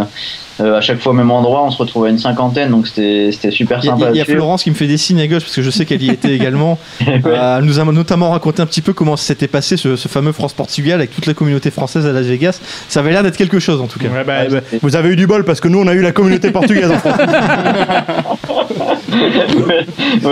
C'était beau jusqu'à la 110e quoi, mais sinon arrête putain, arrête, ça fait tellement mal. Putain. Ouais, en termes de paris, moi j'avais fait des paris long terme et j'avais le Portugal à la gagne, hein, j'avais un gros pari. Et tu les avais pris à combien? J'ai quand même perdu le pari. Ah. Ça c'est original ça. Ça c'est beau quoi. Parce que en fait, j'avais le Portugal à la gagne mais combiné avec Cristiano Ronaldo meilleur buteur du tournoi. Aïe. Hop la quenelle de Griezmann, tu l'as bien senti celle-là. Gourmand. Et mais j'avais une cote à 64 donc c'était il y avait de quoi vibrer. Donc il y avait que toi qui vibrais sur la finale pour que Ronaldo foute un quadruplé quoi. C'est ça, mais bon du coup j'étais quand même bien pour les bleus, ça va, je me sentais un peu en rôle émotionnel pour la finale. Mais t'avais sur l'Islande, sinon tu nous avais pas parlé de l'Islande en quart ou... Quart, ça s'est passé, c'est bon. Je les avais, ouais. Grâce à Merci Kiki d'ailleurs, je crois, non? Pardon? C'est Merci Kiki qui t'avait un peu briefé sur l'Islande, non? Non, c'est... Oui, c'est Merci Kiki, oui. Okay. Il a tellement d'identité que... Non, mais Merci Kiki, il avait de la thune sur l'Islande en quart, mais il avait de la thune sur l'Islande vainqueur. Parce que on va dire que c'est beau son pari, mais nous, il nous l'avait dit en off qu'il avait une sacoche sur l'Islande vainqueur du tournoi, quoi. Donc, et évidemment, ils ont tous revendu en plus au fur et à mesure. Et tout, donc ils ont pris quand même un joli paquet. Et surtout, moi, j'avais l'Islande en quart, c'était une cote à 5, mais genre en 8e de finale, l'Islande était à 10 contre l'Angleterre et j'ai pas pensé Mais eux, ils ont tous Chichi, et Chichi avait mis une énorme sacoche après une soirée poker compliquée où il l'avait posté sur le BDS. Chichi a bien pris. Écoute Harper, je sais que t'as pas beaucoup de temps devant toi là, que t'as beaucoup de choses à faire, donc je voudrais qu'on oublie un petit peu l'Euro parce que c'est pas forcément des super souvenirs et qu'on parle un petit peu des JO. Est-ce que t'as placé quelques paris déjà sur cette édition brésilienne? Je vous écoutais un peu sur la natation. Moi le relais 4x100 quand même je l'aime bien du côté des bleus et bon Metella il est là en remplaçant quand même pour d'accord. Je savais non, mais comme je suis un peu le remplaçant de cette équipe je me suis identifié mais on le voit le patron quand même le gars il est au téléphone, il est au bout du monde, il est là mais il sait répondre, il surveille. C'était vraiment le meilleur d'entre nous quoi. C'était notre Juppé à nous quoi. Il y a Metella, Stravus et Bussière en remplaçant mais bon c'est effectivement vous avez la bonne équipe type et moi j'aime beaucoup Clément Mignon sur 100 mètres quand même dans cette équipe et j'ai mis une petite pièce sur lui d'ailleurs dans la course même contre McEvoy et Adrian je l'ai mis en sec, il est à 10 parce que il est capable de faire un petit quelque chose et sinon en cyclisme j'aime bien aussi pour parler vraiment de Paris 100% français, un petit Julian à la Philippe. Ah, mais alors écoute, on l'a tous pris celui-là. Je vais te dire franchement, Tamerlan l'a pris. Je sais que Florence, on en a parlé avant l'émission, Florence l'a pris. Et je crois que je vais le prendre aussi. Ouais, parce qu'il est vachement tentant. La cote est sympa. Et il est à 13, ouais. C'est quand même sympa, voilà. J'aime bien. En plus, j'ai regardé le parcours aujourd'hui. Du coup, c'est montée raide, des descentes, il y a du plat. Enfin, c'est vraiment tout ce qu'il aime. 256 km. Vraie étape de puncher, quoi. Et pour lui, ça va bien lui aller, je pense. Bref, c'est un pari que j'aime bien, Julien Alaphilippe. Ouais. Bah écoute, on l'aime bien aussi. Je sais pas si t'as regardé un petit peu tout ce qui est athlétisme, natation, escrime, judo, toutes les. Il l'a dit, en natation. Gros, pardon, natation, il l'a dit, mais judo, escrime et athlétisme, je parle vraiment des disciplines où, côté français, on peut vraiment espérer des choses. Le judo aussi. Le judo, c'est tellement peu intéressant. Enfin, en tout cas, quand on parle de Teddy Riner, quoi, il n'y a rien à parier, quoi. Il est à 1-3. Enfin. Ouais, mais attention, on va en reparler peut-être après, mais Chichinoé peut faire la différence, hein, contre Riner. J'ai vu qu'il a énormément bossé, quoi. Chichinoé, il fait des vidéos, il va le voir dans ses séances d'entraînement pour choper des trucs. Mais ouais, je sais pas, je t'avoue, je connais pas assez de ça, donc j'y touche pas, quoi, pour l'instant. Après, si je vais écouter les tips, quoi, du coup ça m'intéresse. J'ai tellement battu Teddy Riner que les codes sur les adversaires, ça va être génial. La folie, ouais. Eh ben ouais, écoute, on en a un petit peu parlé la semaine dernière. On a même parlé d'ailleurs des filles, je crois, en judo, parce qu'il y a des choses intéressantes à dire. Oui, bien sûr. Alors je sais pas si Général a prévu une petite attention par la suite, mais on y reviendra plus tard. Général, j'étais vraiment resté avec notre patron là, pour une fois qu'on le retrouve, on est tellement content.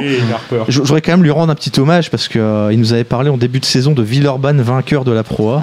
C'était une très jolie cote. Il avait envoyé une grosse sacoche et on en a reparlé depuis sur Skype, mais t'as pas eu l'occasion de brague à l'antenne. Alors je t'offre cette occasion, brague un petit coup là. Ah mais surtout c'était énorme parce qu'on a vibré avec une victoire. Ils menaient de 20 points dans le match 5, mais ils se sont fait remonter. Ils avaient plus que 2 points d'avance à la toute dernière minute. Ah mais c'est ouf ça.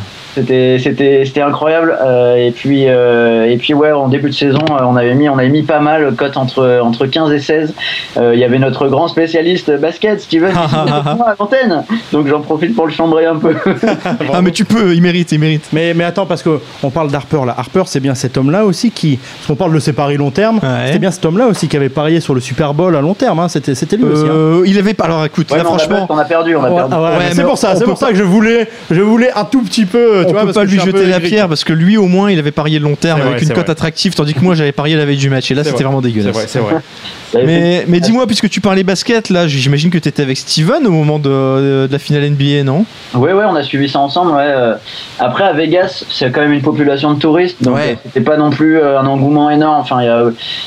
Enfin, il y a des Américains, mais ils sont là en vacances pour faire la fête. Je me suis pas retrouvé un moment dans une ambiance folle. Si, une fois quand même, il y avait une soirée au Bellagio qui était géniale, mais c'est parce que plein de gens avaient des paris justement. Ouais. Et tout le monde s'emballait, mais justement c'était drôle quoi, parce que des gens ils hurlaient seulement pour un joueur parce qu'ils avaient parié un over 20 points pour Curry par exemple, et donc il fallait absolument qu'il ait le ballon. Enfin, c'était particulier, c'était vraiment une vraie ambiance des parieurs. Mais du coup, c'est sympa aussi à suivre un match comme ça avec beaucoup d'engouement. Ça c'était au Bellagio, très sympa ouais. Tu viens bel été sportif là. Oui, bel été sportif, même si c'est quand même dur de tout suivre quoi. Là je suis content d'être revenu, rien que quand on est plongé dans le poker, c'est quand même pratiquement du H24 là-bas, donc même ouvrir l'équipe c'est impossible de le faire quotidiennement. Oui. Je loupe énormément d'informations, le marché des transferts qui s'est ouvert, c'était pas évident à suivre, donc là quand même content d'être rentré pour ça, pour pouvoir chambrer un peu les Marseillais. T'as vu que Ginola a signé à Newcastle, quoi, t'as vu ça? Mais tu reviens vraiment au bon moment en plus là, parce que ça va vraiment repartir. Bon, il y a la Ligue 2, je sais que ça va pas te passionner, mais la Ligue 1 c'est dès la semaine prochaine. Comment ça, la Ligue 2 c'est pas passionnant? Non, ça passionne plus. C'était plus passionnant l'année dernière quand même. Ouais, parce qu'il y avait Nancy évidemment. Bien sûr. Il y a plus Nancy. Mais quel regard tu portes justement un petit peu sur le mercato? Je pense notamment au mercato parisien évidemment, qui est le plus intéressant à suivre. Pour l'instant, ça a été assez sage, hein, ça va. Ça a été du recrutement intelligent, ça me plaît. Ouais. Entre Krikoviak, je connais pas encore le Brésilien là, mais même faire venir Ben Arfa, moi j'aime bien. Ça te plaît, ouais. Brésilien, c'est lequel le Brésilien? C'est Lo Celso, c'est un Argentin. C'est l'Argentin peut-être dont tu parles. Ouais, c'est un d'en bas quoi. Ouais, voilà. on en parlera tout à l'heure avec Chichi de cet Argentin, mais je crois qu'il nous en avait beaucoup parlé. On le prendra juste après. Ouais. Je regarde Laurent en même temps qui me demande est-ce qu'on prend Chichi juste après. Oui, tu pourras prendre Chichi juste après, Laurent. On garde l'antenne. C'est ça. On la rendra pas, putain. C'est ça. Non à la loi travail. On laisse tout dire nous ici. C'est la dernière. Voilà. On s'en fout. Et du coup, j'attends de voir. Du coup, là, Unai a dit qu'il voulait un attaquant. Je sais pas, vous voyez qui, vous alors d'ailleurs, arriver. Youssouf Hadji. Ouais. Tony Cascarino. Non mais qui a sur le marché du transfert quoi. Mais je crois qu'à un moment ils étaient positionnés sur la petite perle de la c'est la Z Alkmaar là, on en avait déjà parlé d'ailleurs cette saison. Je crois qu'il a filé à Tottenham. La petite perle de la Z Alkmaar. Mais oui, la petite perle, ouais, l'avant-centre néerlandais, il est parti ailleurs, j'ai pas suivi. J'avoue que j'ai pas suivi, il est parti à Tottenham. Ça c'est vraiment dommage parce que lui la perle de la Z Alkmaar quoi. Donc vraiment le PSG on est là quoi, à sortir la perle de la Z Alkmaar quoi. Les mecs ils ont été chercher Thiago Silva, Ibrahimovic et tout, on se dit allez la perle et on se refuse rien cet été les gars, on prend la perle d'Alzac Akmar. Mais tu vois, c'est terrible Harper, quand t'es pas là pour le canaliser, il est ingérable le gars. C'est Gamero en plus un des favoris pour arriver. Mais oui. Donc, mais ça, c'est la perle espagnole quoi Gamero. Ouais, du coup il arriverait de Séville donc il le connaît bien Emery, il connaît les méthodes de travail. Il connaît le PSG, s'il est déjà venu, il connaît bien les kebabs et tout ça. Mais ça te parle Emery en coach vraiment? T'es enthousiaste quand tu vois ça? Moi je suis toujours ouvert en tout cas tu vois, je suis content en tant que supporter, même je préfère lui presque qu'un nom ronflant qui arrive. D'accord, vraiment... T'es surtout content que Laurent Blanc soit parti finalement? J'ai jamais été un des plus grands détracteurs de Laurent Blanc hein, tu sais ça va, moi j'apprécie son travail à Laurent Blanc même si cette année il m'a énormément tilté, on en avait parlé en Ligue des Champions 3-5-2 c'était pour tout le monde pareil tu vois, où personne n'a compris, où le mec il bouge jamais quoi, ça fait 3 ans qu'il reste au fond de son siège. Il avait quand même bougé le dimanche à l'entraînement quoi. Tiens, je tentais un truc là maintenant. Mais quand tu regardes un petit peu les cotes long terme par exemple pour la Ligue des Champions où tu vois que le PSG c'est enfin voilà par rapport à l'an dernier, je crois que la cote est à 14, ça va être la 8e équipe. Voilà, j'ai l'impression qu'ils ont perdu un petit peu en prestige, je sais pas comment l'expliquer ça. Mais même Lyon en championnat, la cote est à 11, c'est beaucoup quand même. Enfin, je sais pas, est-ce que c'est pas beaucoup? Championnat, franchement, tu vois. Non, mais le mec peut très bien faire une Bielsa, quoi. On sait quoi qu'il est, le Emery, quoi. Ouais, moi perso, la cote de Monaco à 14, elle me parle aussi, tu vois. Non, mais pas Monaco. Si, moi je trouve que l'effectif est intéressant cette année, vraiment. Et non, la cote de Nancy, on n'a pas regardé. Attention, Leicester, on va être le Leicester français. Les cotes de la relégation sont sorties aujourd'hui, là, d'ailleurs, sur Winamax. Je sais pas si vous avez vu, on a Metz à 1,90. Allez, mangez les Messins! Boum! Et Dijon à 2,25 et après on a Guingamp et Nancy pareil à 3 donc Nancy ne descendra pas. Vous êtes pas mal. Nancy ne descendra pas. Il faut voir la lueur dans son regard là. Non, Nancy ne descendra pas les gars. C'est pas possible. Nancy ne descendra pas. Il y a du Marseille à 20 si vous voulez. Voilà, là oui monsieur. Marseille à 20 pour la relégation et à 40 pour le titre. C'est quand même c'est quand même assez éloquent quoi. Les traders ils ont lancé une pièce, ils ont fait bon là on sait.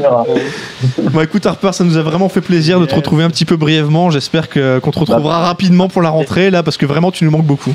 Mais oui, vivement, merci et bravo. Je plaisantais au début, mais j'ai écouté les émissions attentivement. Vous avez été au top, les gars, et profitez bien des vacances. Et les gars, et les filles, et Florence.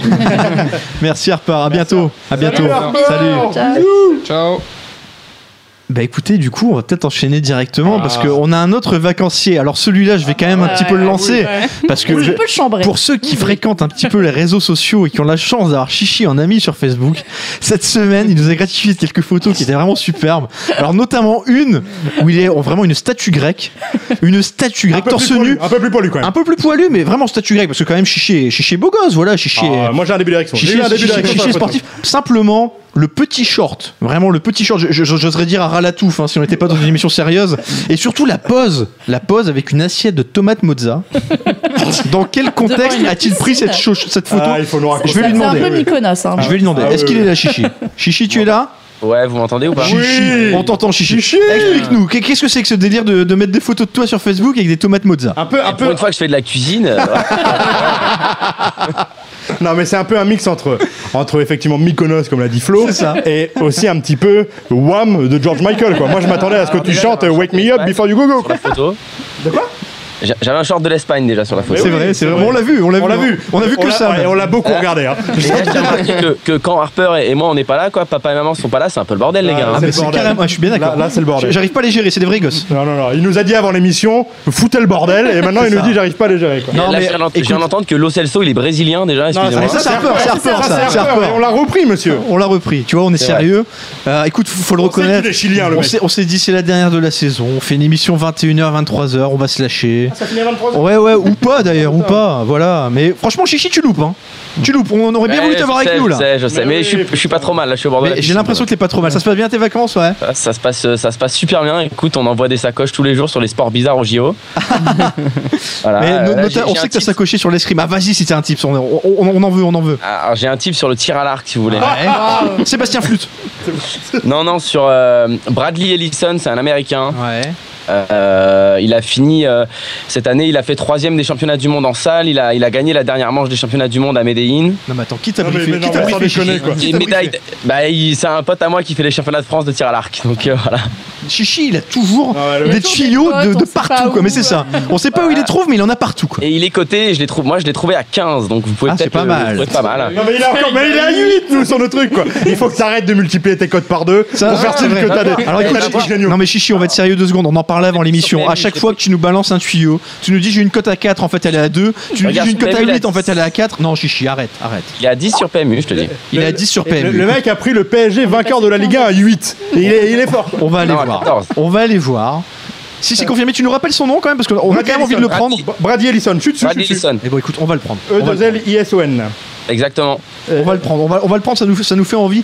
Écoute, je voulais aussi te remercier Chichi parce que j'ai vu que même si tu étais en vacances, tu restais actif pour nous sur les réseaux sociaux. Ah, j'essaye un peu. Mais c'est l'occasion de le dire parce que tout le monde le sait pas forcément. Voilà, on a forcément le bar des sports a des fils Twitter et des fils Facebook. Une page Facebook pardon, et c'est Chichi qui s'occupe de ça au quotidien et il s'en occupe très bien, c'est souvent assez rigolo.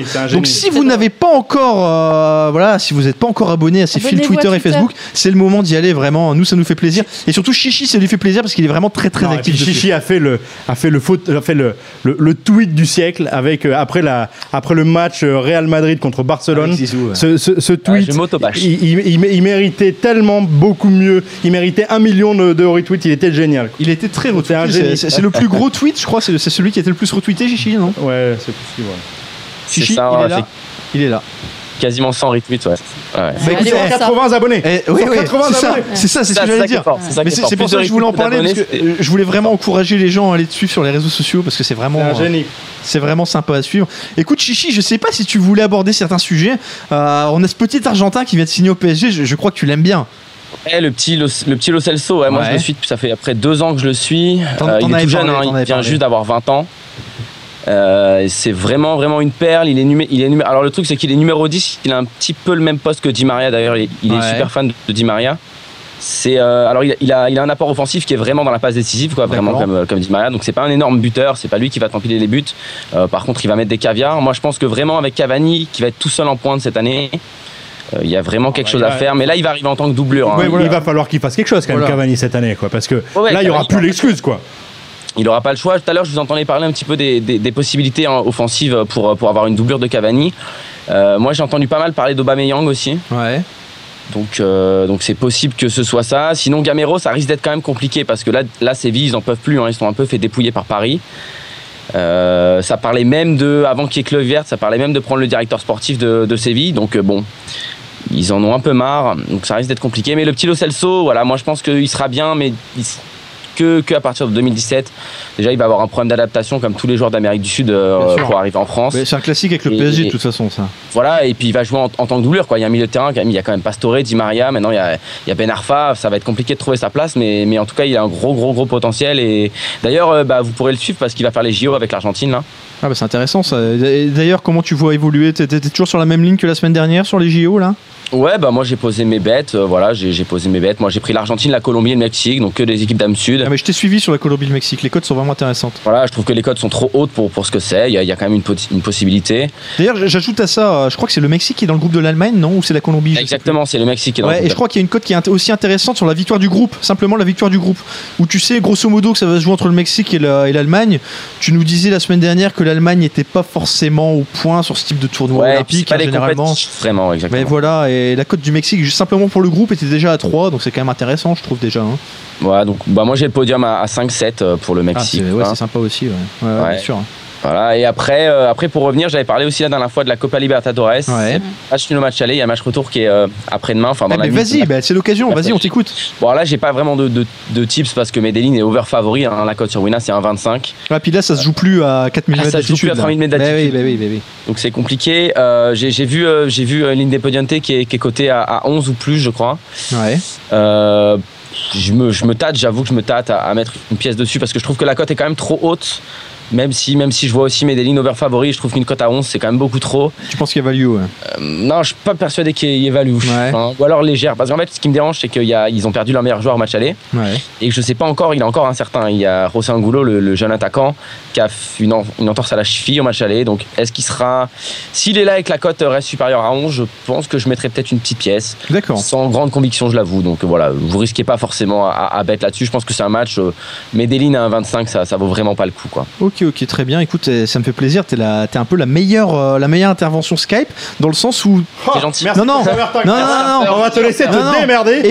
Évidemment pas sur le contenu, évidemment, parce qu'on parle quand même de chichi. Mais au point sur le plan de la qualité audio, c'est vraiment top. Vraiment, la qualité audio est vraiment au rendez-vous. Non, mais quand même, tu vois, c'est quand même un compliment sur le plan de la qualité audio. T'es vraiment au point, quoi. Je vous parle de tir à l'arc, les gars, vous n'êtes pas contents, quoi.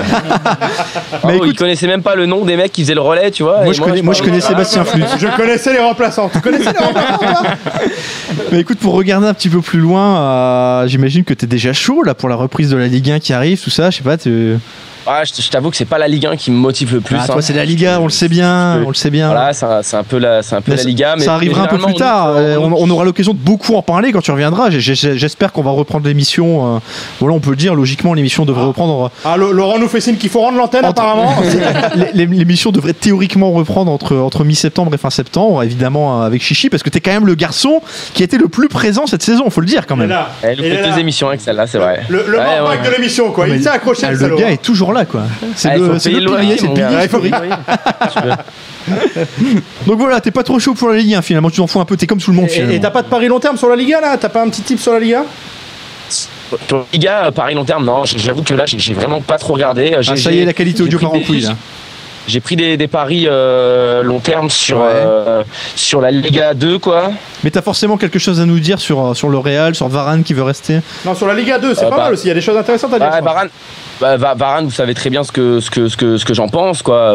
Je suis pas fan de Varane, je trouve que de toute façon, il devrait changer d'équipe. En fait, je pense qu'il devrait vraiment changer d'équipe, prendre une équipe plus de milieu de tableau pour avoir du temps de jeu, tout simplement. La SNL, quoi. On n'aura pas à Madrid.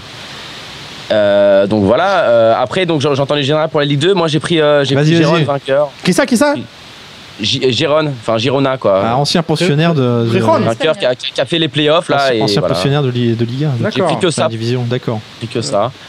Okay. Non mais attends, comment ça se passe cette Ligue 2 espagnole? Ça s'est terminé il y a 3 semaines là. Et les gars ils ont déjà commencé à jouer, c'est quoi ce délire là? Allô. Il y avait les... Ouais. Non mais ça s'arrête jamais ce championnat, c'est quoi ça? Ça s'arrête jamais, c'est un championnat qui dure très longtemps avec les playoffs. Les matchs durent 200 minutes. Il y a 22 équipes, donc ça dure longtemps. Mais j'avoue que j'ai pas trop pris parce que là j'ai pas trop suivi le mercato, les changements, c'est plus compliqué de suivre sur la Ligue 2, d'avoir les infos. Donc j'ai pas trop suivi là, je suis un peu en vacances et en détente. Non mais profite bien de tes vacances, écoute, ça nous a vraiment fait plaisir de te prendre là parce que tu nous manques, tu vois, t'étais là la semaine dernière mais tu nous manques déjà. Et vous aussi vous manquez les loulous. Écoute, on se donne rendez-vous en septembre, Chichi, et voilà, merci de nous avoir fait un petit coucou, c'est super sympa. Je fais aussi une grosse dédicace à Tamerlan pour son beau Tour de France. Voilà. Ah oui, mais tu as raison de le dire, ouais, bien sûr. On va en reparler un peu cyclisme après, mais c'est vrai que Tamerlan a été exceptionnel. Je vous écoute jusqu'à la fin de l'émission. Et c'est super sympa, Chichi, à bientôt. Bisous, Chichi. Ciao. Ah, ça fait vraiment plaisir de prendre des nouvelles de tout le monde.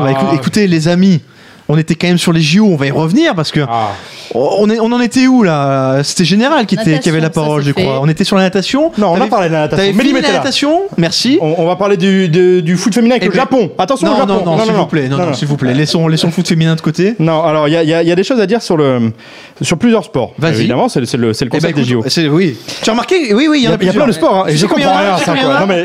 Il y en a 28. Allez, vas-y, on t'écoute. Est-ce qu'il y a le hockey sur glace? Non, il n'y a pas le hockey sur glace. On y reviendra plus tard aussi. Alors moi j'ai un tips, j'ai pris au tir à l'arc Brady Ellison à cote à 25. Non non, je déconne. Non non non. Il y a le hand. Évidemment le hand, on est favori, on a forcément au meilleur. Attends, si tu nous dis j'ai un tips sur le hand, tu veux pas nous faire miser sur la France, on est bien d'accord. Non oui oui, il y a des choses à faire, il y a des choses à faire. Eh ben vas-y, explique-nous. Forcément alors je m'appuie, je vais être complètement honnête, j'ai quelques petits conseils sur le judo et le hand et je m'appuie sur deux très bons amis à moi qui sont spécialistes de ça et qui m'ont donné des tips toute la journée parce que non mais c'est ce qu'il faut, il nous faut des avis de vrais spécialistes. Voilà. Donc n'ayez pas peur, ça n'est pas mon avis. Mais non mais il y a des choses à regarder sur le hand. Alors déjà la surprise au dernier mondial, ça avait été le Qatar qui jouait le mondial à domicile et qui surtout avait fait une vague de naturalisation. On n'avait pas vu ça, non, pas de truc politique. Mais le Qatar Rouennais était qatari. Donc voilà, le mec avait joué avec l'équipe de France et il avait joué. C'était vraiment dingue. Mais ils avaient fait finale, ils avaient fait un très beau mondial, ça jouait, mais bon, il n'y avait aucun Qatari dedans, quoi. Donc c'était un vrai souci. Donc je ne sais pas si ça a fait la même chose cette année, mais il faudra quand même jeter un coup d'œil. Ah, je pense qu'ils ont toujours une équipe, je m'avance peut-être un peu, parce que je n'ai pas regardé, j'avoue, dans le détail. Je pense que l'équipe n'est pas constituée de Qataris majoritairement. Non, je pense bien, ouais. Mais après, le truc, c'est qu'ils sont quand même sur une poule, sur la poule de la mort, avec la France, la Croatie et le Danemark. Ah, c'est compliqué. Donc il peut y avoir une petite surprise, mais bon, globalement, voilà. Parce que quand tu dis France, Croatie, Danemark, je crois sans Danemark et France. Danemark et France sont de très bonnes équipes. Je crois que la France est favorite et je crois que c'est le Danemark qui a la seconde cote du tournoi. Oui, c'est vraiment, voilà, c'est vraiment les gros favoris. Ouais. L'Allemagne, de l'autre côté, dans l'autre poule, il y a l'Allemagne et la Pologne. Ouais. L'Allemagne a été championne d'Europe, mais il revenait un peu, selon l'avis de mon ami Savoyard, il revenait quand même un petit peu de loin. Il va falloir faire attention sur les premiers matchs, voir ce que ça va donner pour pouvoir s'adapter. D'accord. Mais la Pologne peut être la surprise de ces JO. Ils doivent être cotés aux alentours de 10, je crois. Ah, ça commence à devenir intéressant. À 16, donc, exactement. À 16. Ah donc, oui, c'est pas tout à fait la même chose. Oui, mais moi j'étais parti sur une cote chichi divisée par 2. Et donc attends, si à 10 ils sont intéressants, à 16 c'est la folie. Ouais, 16 c'est la folie. Non mais donc la Pologne, bon, ils ont pas de titre majeur, hein, mais ils sont toujours un peu présents. Donc s'il peut y avoir une surprise, la Pologne peut faire quelque chose sur le hand. D'accord. Mais bon, on peut jouer un podium pour la Pologne par exemple. Par exemple, voilà, il y a 365. Il y a quelque chose à faire sur ça, voilà, exactement. Okay. Très bien, c'est noté. Voilà un peu ce que j'ai à dire. Évidemment la France, bon voilà, hein, on a Omeyer, on a Karabatic. Devant, c'est pas mal quand même, hein. Franchement, ils sont un petit peu comme dans d'autres sports collectifs, en fait, les codes sont assez... La France gagne systématiquement ces dernières années, mais après, elle ne domine pas non plus toujours outrageusement les tournois. Non, mais ça, ça peut être compliqué contre le Danemark, qui a vraiment bonne équipe. Bien sûr, mais les mecs, enfin les Omeyer, les Karabatic, il fait une saison extra. Pourtant, il sera toujours là. Mais oui, mais Omeyer, vivement les JO 2093 quoi. C'est pas une année olympique. Omeyer est incroyable. Mais Karabatic, la saison que fait Karabatic, elle est phénoménale quoi. Et c'est bien de parler de Karabatic dans une émission de Paris Sportif. Oui, hein, bravo. C'est approprié. Alors, au moins du coup, on sait qu'on ne l'aura jamais. Ah, lui, on l'invitera pas. C'est niqué, quoi. Bravo derrière le toit. J'espère qu'il va te croiser dans la rue parce que maintenant, tu sais que tu es un homme connu, quoi. Donc, et démerde-toi face à 100m95, quoi. Non, mais Karabatic, voilà, il a eu ses petits soucis, mais il a fait une saison tellement gigantesque qu'à lui tout seul, il va être capable de débloquer des matchs, quoi. Très bien. Donc voilà ce que j'avais à dire sur le hand. Sur le hand, mais tu nous avais parlé de le judo. Tu pratiques toi-même le... J'ai fait du judo à bon niveau. J'ai dû arrêter comme la danse classique pour des soucis de cholestérol. mais oui, j'ai fait du judo dans la catégorie moins de 60 kilos. Et j'ai arrêté à 8 ans. D'accord. Et après voilà. Merci. On s'auto-bâche. On t'écoute. Donc non. Alors du côté féminin, on a une équipe phénoménal, hein. On a Clarisse Agbenienou qui est en moins de 63 kilos, Gévry Zeman et Audrey Tchemeo qui sont vraiment... Audrey Tchemeo, tout le monde en parle. On avait parlé la semaine dernière et la cote aussi était pas mal. Quelqu'un sur le forum l'avait pris à 4,80 je crois. Ah bah ça doit être Vegas 777 que je salue d'ailleurs parce que c'est lui qui alimente beaucoup le topic des JO en ce moment et il parie un petit peu sur toutes les disciplines. Ouais, il a pas mal. C'est vraiment intéressant. Il parie sur tout. Tous ses paris là, sur le forum. Mais si tu regardes Clarisse Agbenienou, sur les 3 dernières années, elle fait argent au monde en 2013, or en 2014 et argent en 2015. Ouais. Donc il y a quelque chose à faire. Gévry Zeman, j'attends que ma page Wikipédia voilà, donc je meuble un tout petit peu, mais ça me fait plaisir que tu parles des filles en judo parce que vraiment, bien sûr. On parle toujours de Teddy Riner, mais c'est vraiment, c'est pas l'arbre, c'est le séquoia quoi, qui cache la forêt parce que derrière chez les filles, il y a une génération vraiment magnifique et qui va à mon avis nous ramener beaucoup. Ah oui. Et Gévry Zeman, donc voilà, ma page a fini de se charger grâce à la fibre optique.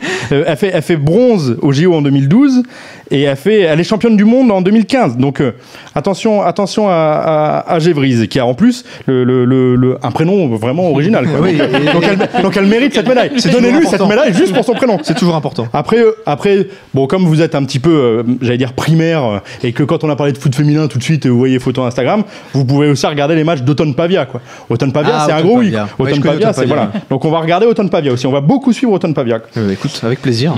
Il y a Laetitia Payet, pas super intéressant. Mais respecte un peu les gens. Non, mais attends. Tu sais que les sportifs nous écoutent. Non, mais bien sûr. Fais attention à tes intonations. Non, mais bien sûr. Non, mais c'est très intéressant à suivre. Parce que là, quand même. Mais une chance de médaille. Voilà, bon, Gertrude Batavia. Non, pas du tout. Mais je rappelle encore une fois que ça n'est pas mon avis, que je donne l'avis d'un de mes amis. Je ne suis en aucun cas. Le bar des sports n'est en aucun cas responsable de ce que je dis. Et lui, ton ami, il a parlé avec cette même intonation. Oui, et je ne lirai pas ce qu'il a mis parce que voilà, j'ai un peu de décence. D'accord.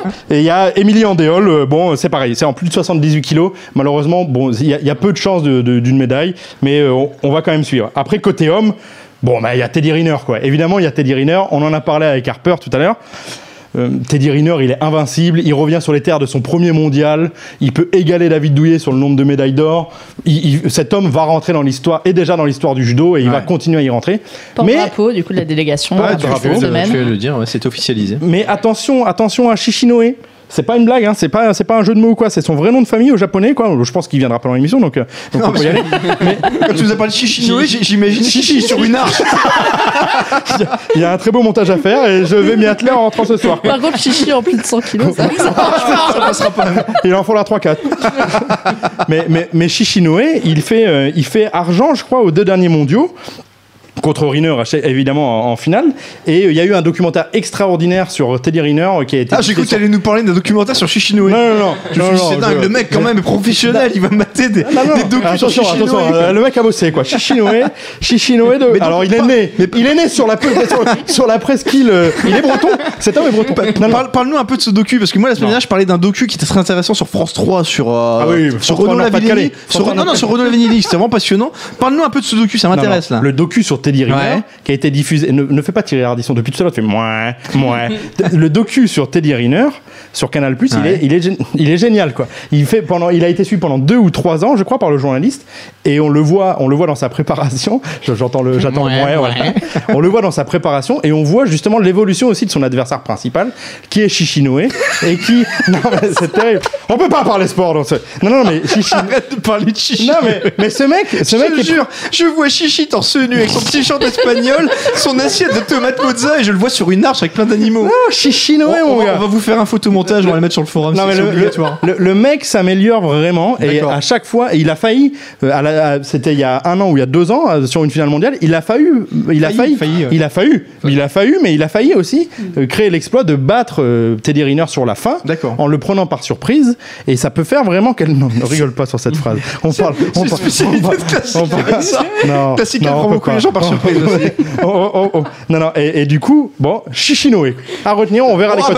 Là, on n'a pas pu l'oublier. Là, pour l'instant, les seuls codes qui sont sortis. Et on a cote, ouais. Les seuls codes qui sont sortis, c'est Teddy Riner gagnant ou un autre vainqueur. Mais en même temps, si on suit tout ce que tu nous racontes, si c'est pas Teddy Riner qui gagne, ça sera vraisemblablement Shishinoe. Et oui, mais donc du coup, ça n'a pas d'intérêt forcément de parier sur une cote comme ça. Moi, j'aimerais voir s'il y a une autre cote qui va sortir. Oui, bien sûr, il faut attendre la vraie cote de Shishinoe et non pas la cote tout sauf Riner, bien sûr. Exactement. Et surtout, attention, il est porte-drapeau. Et comme on est très à cheval sur les statistiques et tout ça, si tu regardes les derniers porte-drapeaux, Flessel en 2012, bon, ça a été ce que ça a été. Tu viens de parler aviron. Estanguet en 2008, bien sûr. Canoë-kayak, je crois. Canoë-kayak, oui. Aviron, canoë-kayak. Le gars est sur un bateau, il est sur l'eau, voilà. Il est comme Shishinoe. C'est dommage, on n'aura pas Estanguet non plus. Richardson, pas médaillé en 2004. T'as raté une très belle blague quand même de Classical qui vient de glisser un petit Thuram. Thuram, pas Lilian Thuram, Thuram, aviron. Je ne l'avais pas raté. Mais tu l'avais volontairement ignoré. Mais pour la dynamique de cette émission, je souhaitais aller. On a eu Harper, on a eu Chichi, je me suis dit, show must go on, on y va. Et l'amour. Notre ministre des Sports, Jean-François, avait été bronzé en 92. D'accord. C'est pas mal pour un mec de droite de se retrouver un peu bronzé. C'est un petit peu humour, humour politique. Stéphane Guillon. Si tu parles là-dessus, il y a aussi David Douillet, tu vois, qui a été pendant. Oui, mais tu remarqueras que ça n'allait pas dans mon sens, donc je n'ai pas voulu en parler, quoi, parce que Marie-Jo Pérec en 96 est aussi. Ah non, je parlais pas de David Douillet sur le côté porte-drapeau. Je parlais de David Douillet sur le côté. Mais il était pas bronzé. La blague, c'était bronzé, politique de droite. Bon bref. Non, mais j'avais volontairement ignoré aussi. Très bien. Donc voilà ce que j'avais à dire, les amis, sur le judo. On a beaucoup parlé de Jeux Olympiques, on est parti vraiment dans tous les sens. Est-ce que vous avez d'autres disciplines sur lesquelles vous avez planché, ou est-ce que vous avez terminé là-dessus? Un petit type. Allez, vas-y Florence. Brady Ellison au tir à l'arc, non? C'est pas ça, mais c'est aussi un sport dont on parle pas. C'est chinois en cyclisme. Non, c'est l'équitation. Ouais. En fait, il y a un Français qui est numéro 1 mondial en saut d'obstacle, qu'il a été depuis pas très longtemps. Bon, à un moment donné, un Américain lui a piqué la place, mais là, il est en très grande forme. Il vient de gagner 3 épreuves dans un concours international en Belgique. On parle que de lui. Il s'appelle Simon Delestre. D'accord. Et je l'ai vu pour la victoire à 6 sur Winamax. Le mec est numéro 1. Il gagne tout et il est coté à 6 ? Ouais, 5-10. Ça. Mais en même temps, il ne doit pas y avoir beaucoup de cotes plus basses. Après, non, il y a des grosses cotes. C'est une discipline particulière, l'équitation. Tu ne vas pas trouver des gens à 50. Exactement, voilà. Et les Français sont plutôt bien cotés en général. Pénélope Le Prévost, Kevin Stott qui est plus loin, mais voilà. Donc les Français sont quand même très bons. Par équipe aussi, ça va être pas mal. Quand on parle équitation, je suis toujours un peu nostalgique. C'était qui ce formidable acteur ? C'est Guillaume Canet ? Non, pas Guillaume Canet. Je ne parle pas de Japlou. Je parle de l'acteur qui avait commenté une édition de Rochefort, merci. C'était exceptionnel. Mais c'était génial. Il avait créé des vocations, j'imagine. Justement, tu vois, on en parlait tout à l'heure avec Laurent Chambertin, mais lui, dans l'art du commentaire. Mais lui, il faisait regarder. C'est la seule fois de ma vie où j'ai regardé l'équitation. Tu regardais l'équitation pour Jean Rochefort, mais évidemment. Il avait une voix incroyable. C'est le Candeloro de la natation. C'est ça. Non, mais la comparaison est. Et justifié. Voilà, écoutez, je pense qu'on va s'arrêter là pour les JO parce qu'on a quand même fait une très très large page. Et si vous êtes d'accord, on va parler un petit peu tennis. Le tennis. Alors le tennis, vous le savez, c'est le Masters 1000 de Toronto qui se déroule en ce moment. Alors c'est un tournoi un peu particulier dans le sens où, voilà, il y a eu une news sur le BDS, je ne sais pas si vous l'avez vu, qui citerait Djoko, la voie royale, parce que tout simplement il y a les absences conjuguées de Murray, Nadal, Federer. Voilà, donc classical. Qu'est-ce que Federer, tu as à nous dire? Songa, Gasquet. Il manque beaucoup de monde. Il manque beaucoup de monde. Donc oui, c'est un tournoi un peu délaissé par ses meilleurs joueurs. À cause des JO d'ailleurs, parce que d'habitude le tournoi de Toronto se déroule en août. Et là, ils ont dû l'avancer, évidemment, pour cause des JO. Ils l'ont avancé à cause des JO. Donc, du coup, il y a beaucoup de joueurs qui le zappent pour se préparer. Leurs vacances, peut-être. Leur camping, tout ça, et c'est pour ça. Ouais, c'était pas drôle. Ok. C'est pas de qualité, la quantité. Non, donc oui, Djokovic a une route, mais j'ai cru lire lundi, donc j'ai pas cru, j'ai lu, que Djokovic a une petite alerte à l'entraînement, son coup de droit, donc peut-être va-t-il zapper un peu le tournoi. Enfin, je suis pas certain qu'il le joue à fond. Pour ma part. Alors qu'il y a un petit Canadien qui s'appelle Raonic qui zappe d'ailleurs les JO. Je me doutais que tu n'allais pas nous parler de Wawrinka. C'est clairement, quand tu regardes les cotes, c'est marrant parce que c'est Djoko, c'est Wawrinka et ensuite c'est Raonic. Mais pourquoi Raonic? Mais après. Oui, après. Mais pourquoi Wawrinka avec une cote plus faible que Raonic, tu vois? Raonic est dans la partie de tableau de Djokovic, ça peut s'expliquer. Mais bon, de toute façon, pour gagner le tournoi, il faut battre Djoko. Donc. Tout à fait, mais. Non? Ouais. À part si tu parles de principe qui se fait taper sur comme avec Wimbledon de manière précoce, bien évidemment. Disons que Raonic aura sur sa route Monfils déjà en quart s'il y va aussi. Monfils qui vient de gagner Washington en ayant un parcours. Il était en train de jouer là d'ailleurs, je sais pas si je vais il a gagné. Il a gagné en 2-7 contre Souza. Donc pour moi Raonic c'est le numéro, enfin moi je le vois juste derrière Djokovic. Du coup la cote est intéressante. La cote est à 9. Elle était à 9, c'est ça. La 9, donc moi je l'ai pris à 9. Je vais te le dire franchement, je l'ai prise aussi. Ouais. J'ai pris Raonic et je me suis fait un petit plaisir, mais là c'était coup de cœur, c'était David Goffin, j'y croyais pas vraiment, j'ai juste mis une petite pièce, mais la cote était intéressante quand même. David Goffin, je crois qu'il est dans le tableau de Raonic en plus. Donc non, mais bon, voilà. Tu vas pas me faire chier parce qu'il est dans le tableau de Raonic. Si. Cote à 40 pour Goffin. Cote à 40, c'est ça, tu vois, c'était vraiment intéressant. Ouais, donc du coup, pour les autres, je suis pas certain qu'ils le jouent à fond non plus, vu qu'ils ont les JO derrière. Enfin, après, c'est des suppositions, on sait pas. Après, les JO, c'est que dans 2 semaines. Donc, bien sûr.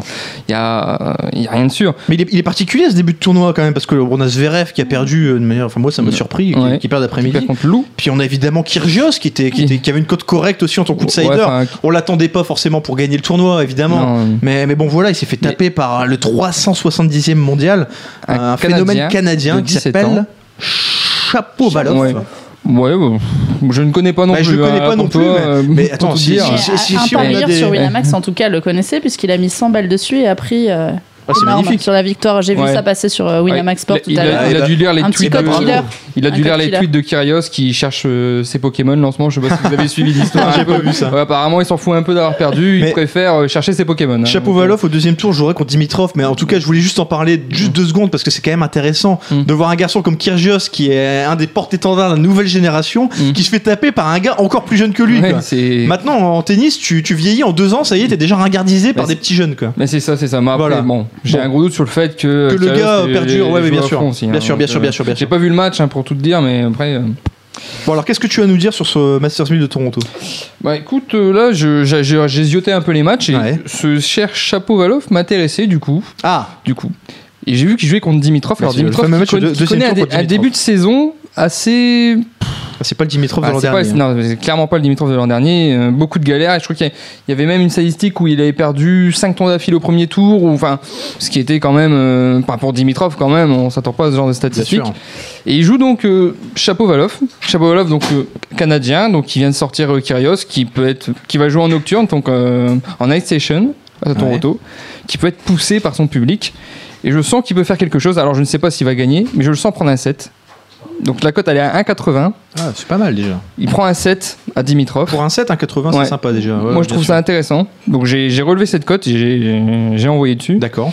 Et j'avais aussi l'over 21,5 jeux qui était à 1,65. Qui peut être intéressant, je pense aussi. Qui est passé à 1,58. Après, souvent, ces joueurs-là, quand ils font une perf, le match d'après est quand même beaucoup plus compliqué. Hein. Ouais, mais après, l'adversaire, plus le fait d'être à domicile, peut-être transcendé par son public. C'est autant la saison de Dimitrov, finalement, qui t'a convaincu de partir là-dessus. Peut-être que si ça n'avait pas été Dimitrov, peut-être que j'aurais jamais joué du tout joueur. Mais là, c'est parce que c'est Dimitrov que Dimitrov, en plus, a galéré au premier tour. Il a un match difficile en 3-7. Donc, je me dis, c'est peut-être. Je vois pas forcément la victoire, mais au moins prendre un set, un match difficile accroché, et peut-être mettre une pièce sur la victoire aussi, qui était à 3,95, mais pas sur Win, mais qui était à 3,95 que j'ai pris 3,95. C'est intéressant ça.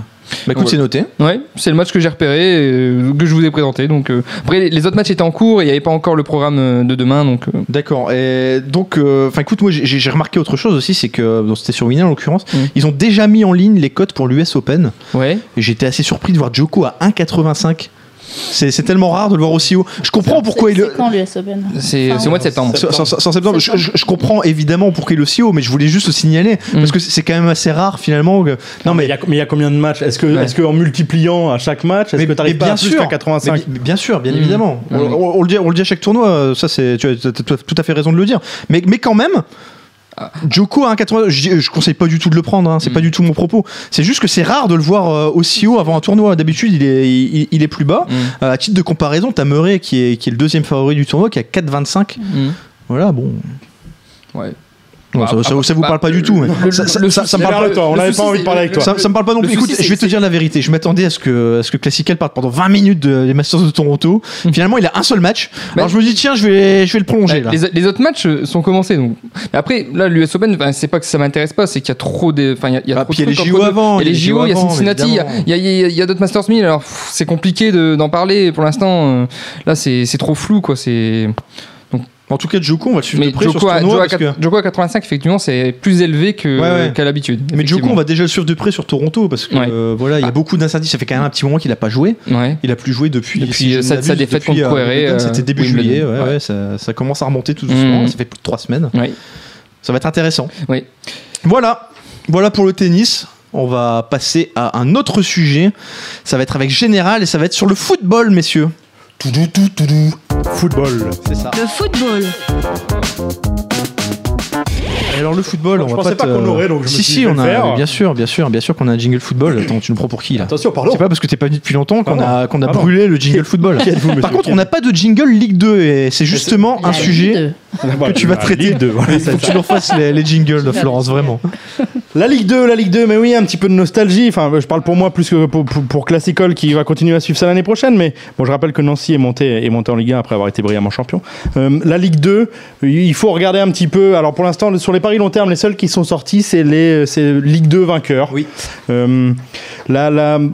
En regardant un petit peu sur ce qui s'est fait l'année dernière, on avait Le Havre et le Red Star et Lens évidemment, hein, mais je laisserai parler Classical sur Lens qui a mieux suivi que ça. Lens qui est favori à 5,50 avec 3 là. Hein. Ouais. C'est quand même. Ce qui est assez étonnant. Hein, moi ça m'étonne quand je vois le recrutement de Lens et enfin. Moi, ce qui m'étonne, c'est Reims déjà qui est en dessous et Le Havre aussi. Le meilleur recrutement de Lens, c'est d'avoir laissé partir Mamadov finalement. Je pense aussi. Hein, on est d'accord. Hein. Ah, mais même quoi, ça veut dire quoi ? Ça veut dire que Lens, vous, attends, on va tout de suite attaquer dans le vif du sujet quoi. Allez, c'est le favori. C'est favori. Ouais, voilà. Mais Lens favori, donc vous dites que c'est un peu surprenant, mais c'est-à-dire que vous les voyez quoi ? Vous les voyez quand même favoris pour les 3 premiers quand même ou vous-même pour la montée. Pour la montée, ils peuvent jouer. Crois, ouais. Mais bah, après, moi. Quand j'ai vu que Lens avait été racheté par l'Atlético Madrid, je m'attendais à voir des joueurs de l'Atlético débarquer.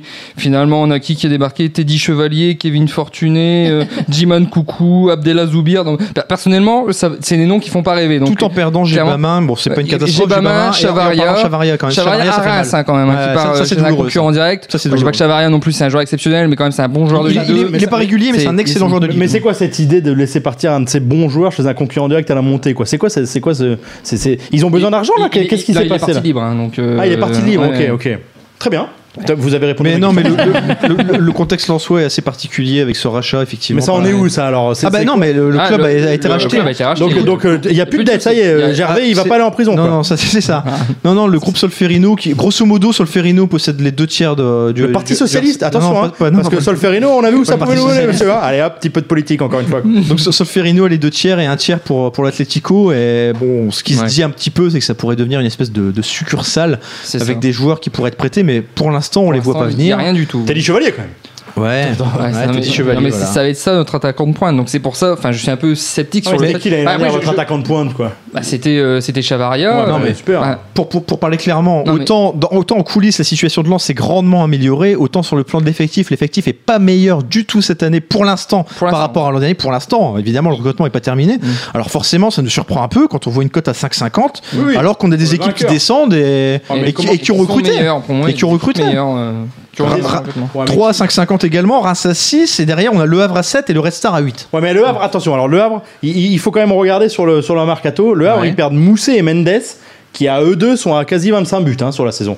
Donc ils ont quand même, ils remanient complètement leur attaque centrale, leur attaque tout court même, hein, parce que voilà, et ils prennent Mana Dembélé qui a donc qui a joué à Nancy en Ligue 2 et qui était reparti à Guingamp, qui avait fait un début de saison extraordinaire avec Nancy, mais vraiment il partait sur des bases, je sais pas s'il avait pas mis 9 ou 10 buts en 4 ou 5, enfin c'était phénoménal et à la fin de la saison, il avait mis que 13 buts.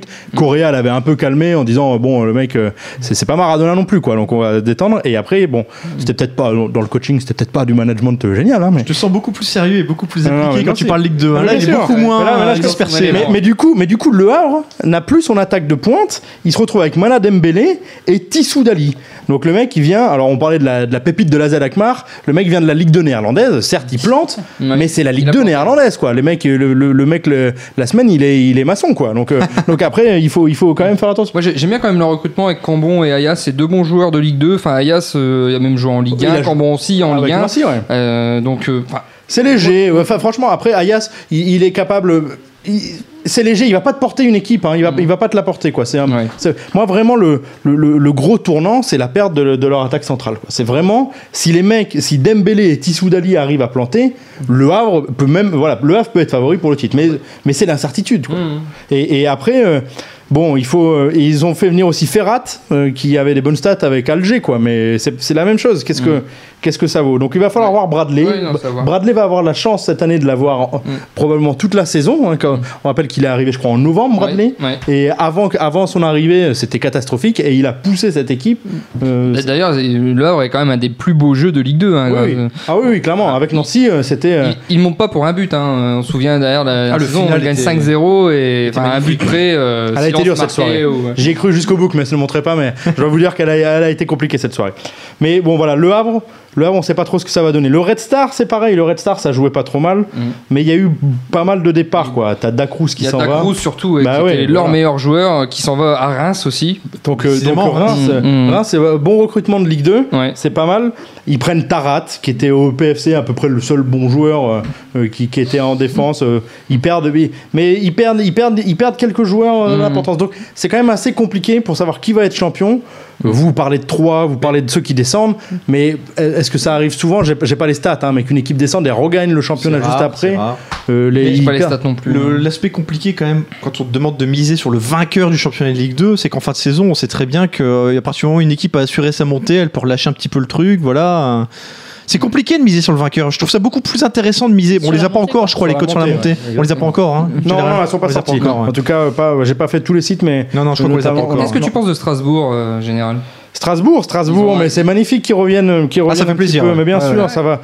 Tu as suivi un peu le recrutement? Non, j'ai pas. Noguera, qui vient de MLS. Baptiste Guillaume du LOSC, Boutaïb du Gazélec, Granic. Attends, Baptiste Guillaume est déjà reparti à Strasbourg? Il est en prêt, oui. Ça alors? Il est en prêt à Strasbourg. Ça alors? Je suis étonné, je savais pas. Tu me l'apprends. Il a tellement joué l'année dernière qu'il faut le prendre en prêt. Ça alors? Donc Gonçalves de Laval, qui est un bon joueur de Ligue 2. Dos Santos de Guingamp, qui était un bon joueur en Ligue 1. Il a joué en Ligue 1. Pour moi, c'est un recrutement intéressant. Ils ont pris le coach du Gazélec, Thierry Lauré, qui est plutôt un bon coach, qui connaît le lien. Donc moi, ça peut être un outsider, je pense, Strasbourg. Ouais. C'est intéressant. Ouais. Il faudra voir la cote sur le podium. Ouais, pour le podium, je pense pas. Le titre, ça serait. Le titre, ça serait incroyable, mais le titre, pour le podium, ça peut être. Être aux de...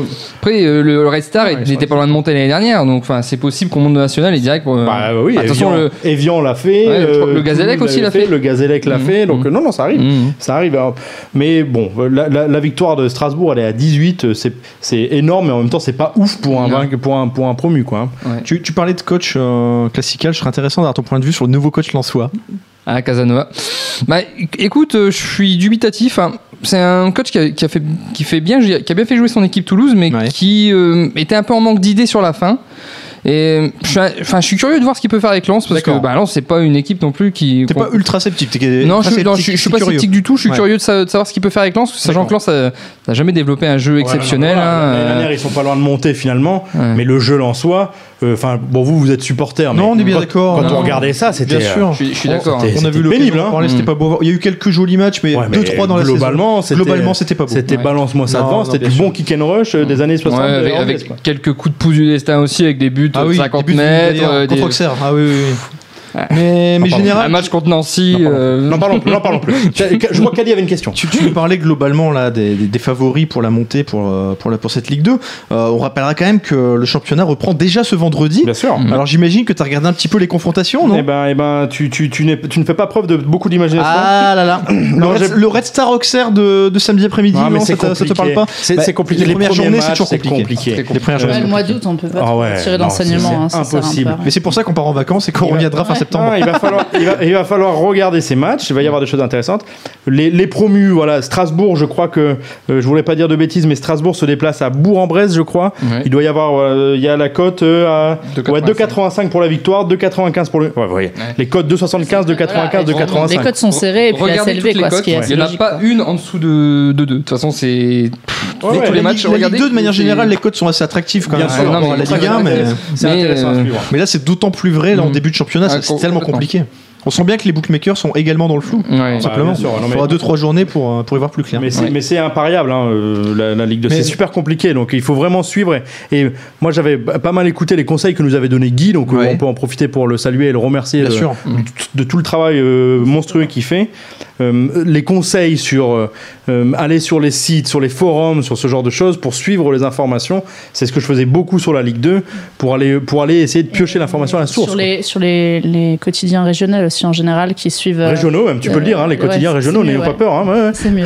Et qui suivent toute l'année, et qui ont les brèves sur savoir qui est blessé, enfin, voilà, ils sont locales, vraiment, ils sont tous les jours sur le terrain. Il faut regarder, il y a un site qui est extrêmement bien pour la Ligue 2, ça s'appelle Foot National, alors il ne faut pas regarder les les initiales parce que c'est pas très bien, mais footnational.com, il y a des infos à chaque fois qui sont vraiment on a vraiment les blessés, la forme du moment et tout. C'est vraiment, moi je m'en servais comme base pour regarder avant d'aller piocher les infos à droite à gauche. Donc suivez ce site, j'en parlerai, je le mettrai sur le forum, mais c'est un très bon site. Écoute, très bien pour la Ligue 2, je voudrais quand même t'interroger sur un sujet qui t'intéresse tout particulièrement. Tu disais tout à l'heure, Nancy ne descendra pas. Alors, j'aimerais vraiment avoir ton point de vue là-dessus parce qu'on sait que tu connais très bien ce club. Non, Nancy ne descendra pas. J'avais très peur sur la montée. J'étais heureux, j'ai fait la fête, ça a été, il y a eu des lendemains compliqués. Mais, cool story, bro. Voilà, exactement. Mais en même temps, cette émission, j'ai l'impression que c'est une cool story, bro. C'est vrai. Donc j'en profite. Non, j'étais extrêmement inquiet parce qu'on avait un gardien. On est monté, on a été champion avec un gardien. Même à la Z Alkmaar, ils en veulent pas, quoi. Donc c'est pour te dire, Nd Asembe, il était capable. Bon, je pense qu'on ne l'aura pas dans l'émission non plus. Mais on a tous vu les espèces de toiles. Ouais. Ah non, mais moi, il m'effrayait, quoi. Même à 3-0, je savais que c'était pas fini, quoi, parce que on sait jamais. Il était capable de glisser sur un papier qu'un supporter avait jeté, quoi. Le mec, il avait une poisse et il cumulait ça avec des défaillances techniques assez flagrante, on va dire. Donc c'était assez compliqué. Et on a recruté la pépite du Baté Borisov, monsieur. On a recruté le gardien du Baté Borisov. Le grand Baté Borisov. Et qui est un des espoirs, un des vrais espoirs. Et donc moi j'ai vraiment hâte de voir ce que ça va donner avec lui. Après, on parle d'Issiardia, du retour d'Issiardia, donc on va voir ce que ça va donner si jamais il revient.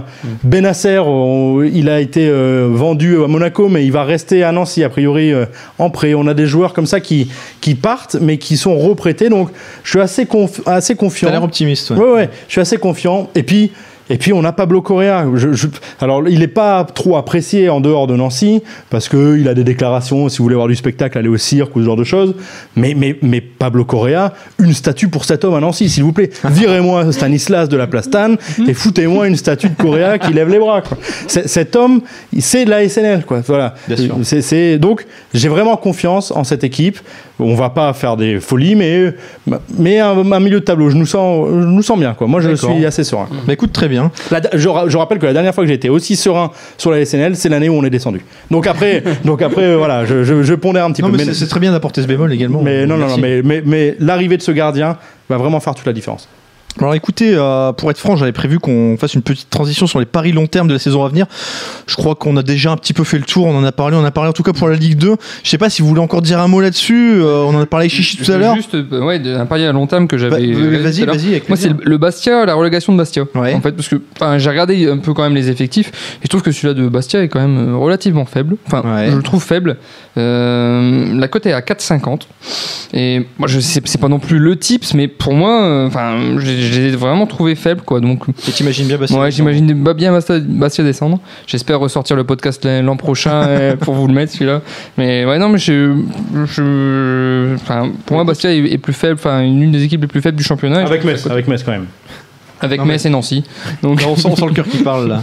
Non, mais écoute, c'est noté, avec plaisir. Juste pour info, parce que les cotes sont sorties récemment en Ligue des Champions, le favori c'est Barcelone qui est à 4, ensuite on a Bayern à 5, le Real à 5,50, City qui est à 12,50, la Juve à 13 et donc l'Atlético et le PSG à 14. Voilà, c'était juste pour en dire un petit mot. Je sais que Florence a également jeté un œil aux cotes long terme pour le rugby, pour le top 14. Ouais, j'ai regardé ça parce que déjà, il n'y a pas longtemps, il y a une nouvelle convention qui a été signée entre la LFR... Tes contrats avec l'Express, ça n'a rien à faire. Parce qu'on peut l'annoncer, parce qu'on ne l'a pas dit tout à l'heure, mais Florence vient d'être recrutée par l'Express pour parler des JO. Voilà, Florence est une vraie journaliste sportive et elle aura l'occasion de parler JO sur l'Express pendant les 2-3 semaines à venir. Alors voilà, allez jeter un vous saurez que c'est Florence qui écrit. Bref, c'était pas du tout ça dont je voulais parler, évidemment. Excuse-moi, je te rendais hommage. C'est gentil. Oui. Non, il y a eu une nouvelle convention entre la Ligue et ceux qui s'occupent de l'équipe de France pour dire que les internationaux vont être mis à disposition de façon beaucoup plus accrue qu'à l'accoutumée, et en fait cette convention a été signée. C'est très important dans le rugby, et en fait cette convention a été signée une fois que le recrutement était terminé, et du coup les présidents de clubs sont très mécontents, ce qui peut se comprendre évidemment, puisque du coup ils n'avaient pas forcément prévu ce cas de figure, et ils n'avaient pas non plus pensé au fait que si tel international ne peut pas être dispo pendant un tiers de la saison, va falloir prendre quand même quelqu'un de solide à son poste. Du coup ça peut quand même pas mal changer ce qu'il va en être.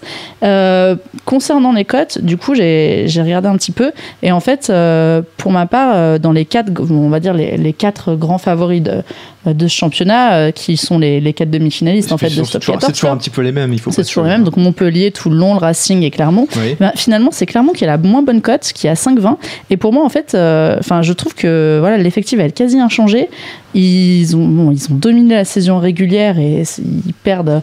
Enfin, les matchs ont été très serrés à la fin. Ils vont avoir vraiment cette volonté de revanche en se disant. Le coach disait encore dernièrement que même à l'entraînement, ça se sentait qu'il parlait encore de cette défaite et tout. Donc, pour moi, clairement, le 5-20 et ça te parle. Et y a ça pas me parle. Internationaux justement. Je vais prendre là-dessus. En fait, dans toutes les équipes, le truc c'est ça, c'est que dans toutes les plus grandes équipes, il y a des internationaux. Impactées, Elles vont être toutes impactées. Donc, ce qui va être important à voir, ce sera un petit peu sur la suite pour voir comment les jokers entre guillemets sur ces postes-là vont s'en sortir en fait. Mais c'est vrai que ça va être plus compliqué de miser tout de suite parce qu'on va pas avoir, on va pas trop savoir ce qui va en être sur ces effectifs-là. Mais pour le coup, la cote m'a paru quand même intéressante parce qu'elle est différente comparée aux autres qui sont à 3, 3,5 en général, et là ils sont à 5,20 alors que c'est quand même ils ont les mêmes chances à peu près que les autres de remporter, voire plus. Pour le côté mental, revanche, et qu'ils ont été quand même très forts tout au long de l'année. Très bien, écoute, c'est noté. Donc un petit combo Brandy Ellison, Clermont, et Japon foot féminin. J'ai retenu que Chichinoé dans cette émission. Écoutez les amis, c'est parti un petit peu dans tous les sens ce soir, mais ça va être encore pire maintenant parce que on va lancer une petite cérémonie, une cérémonie inédite, une cérémonie qui nous permettra de faire un peu le bilan de cette saison, les Gambles d'or.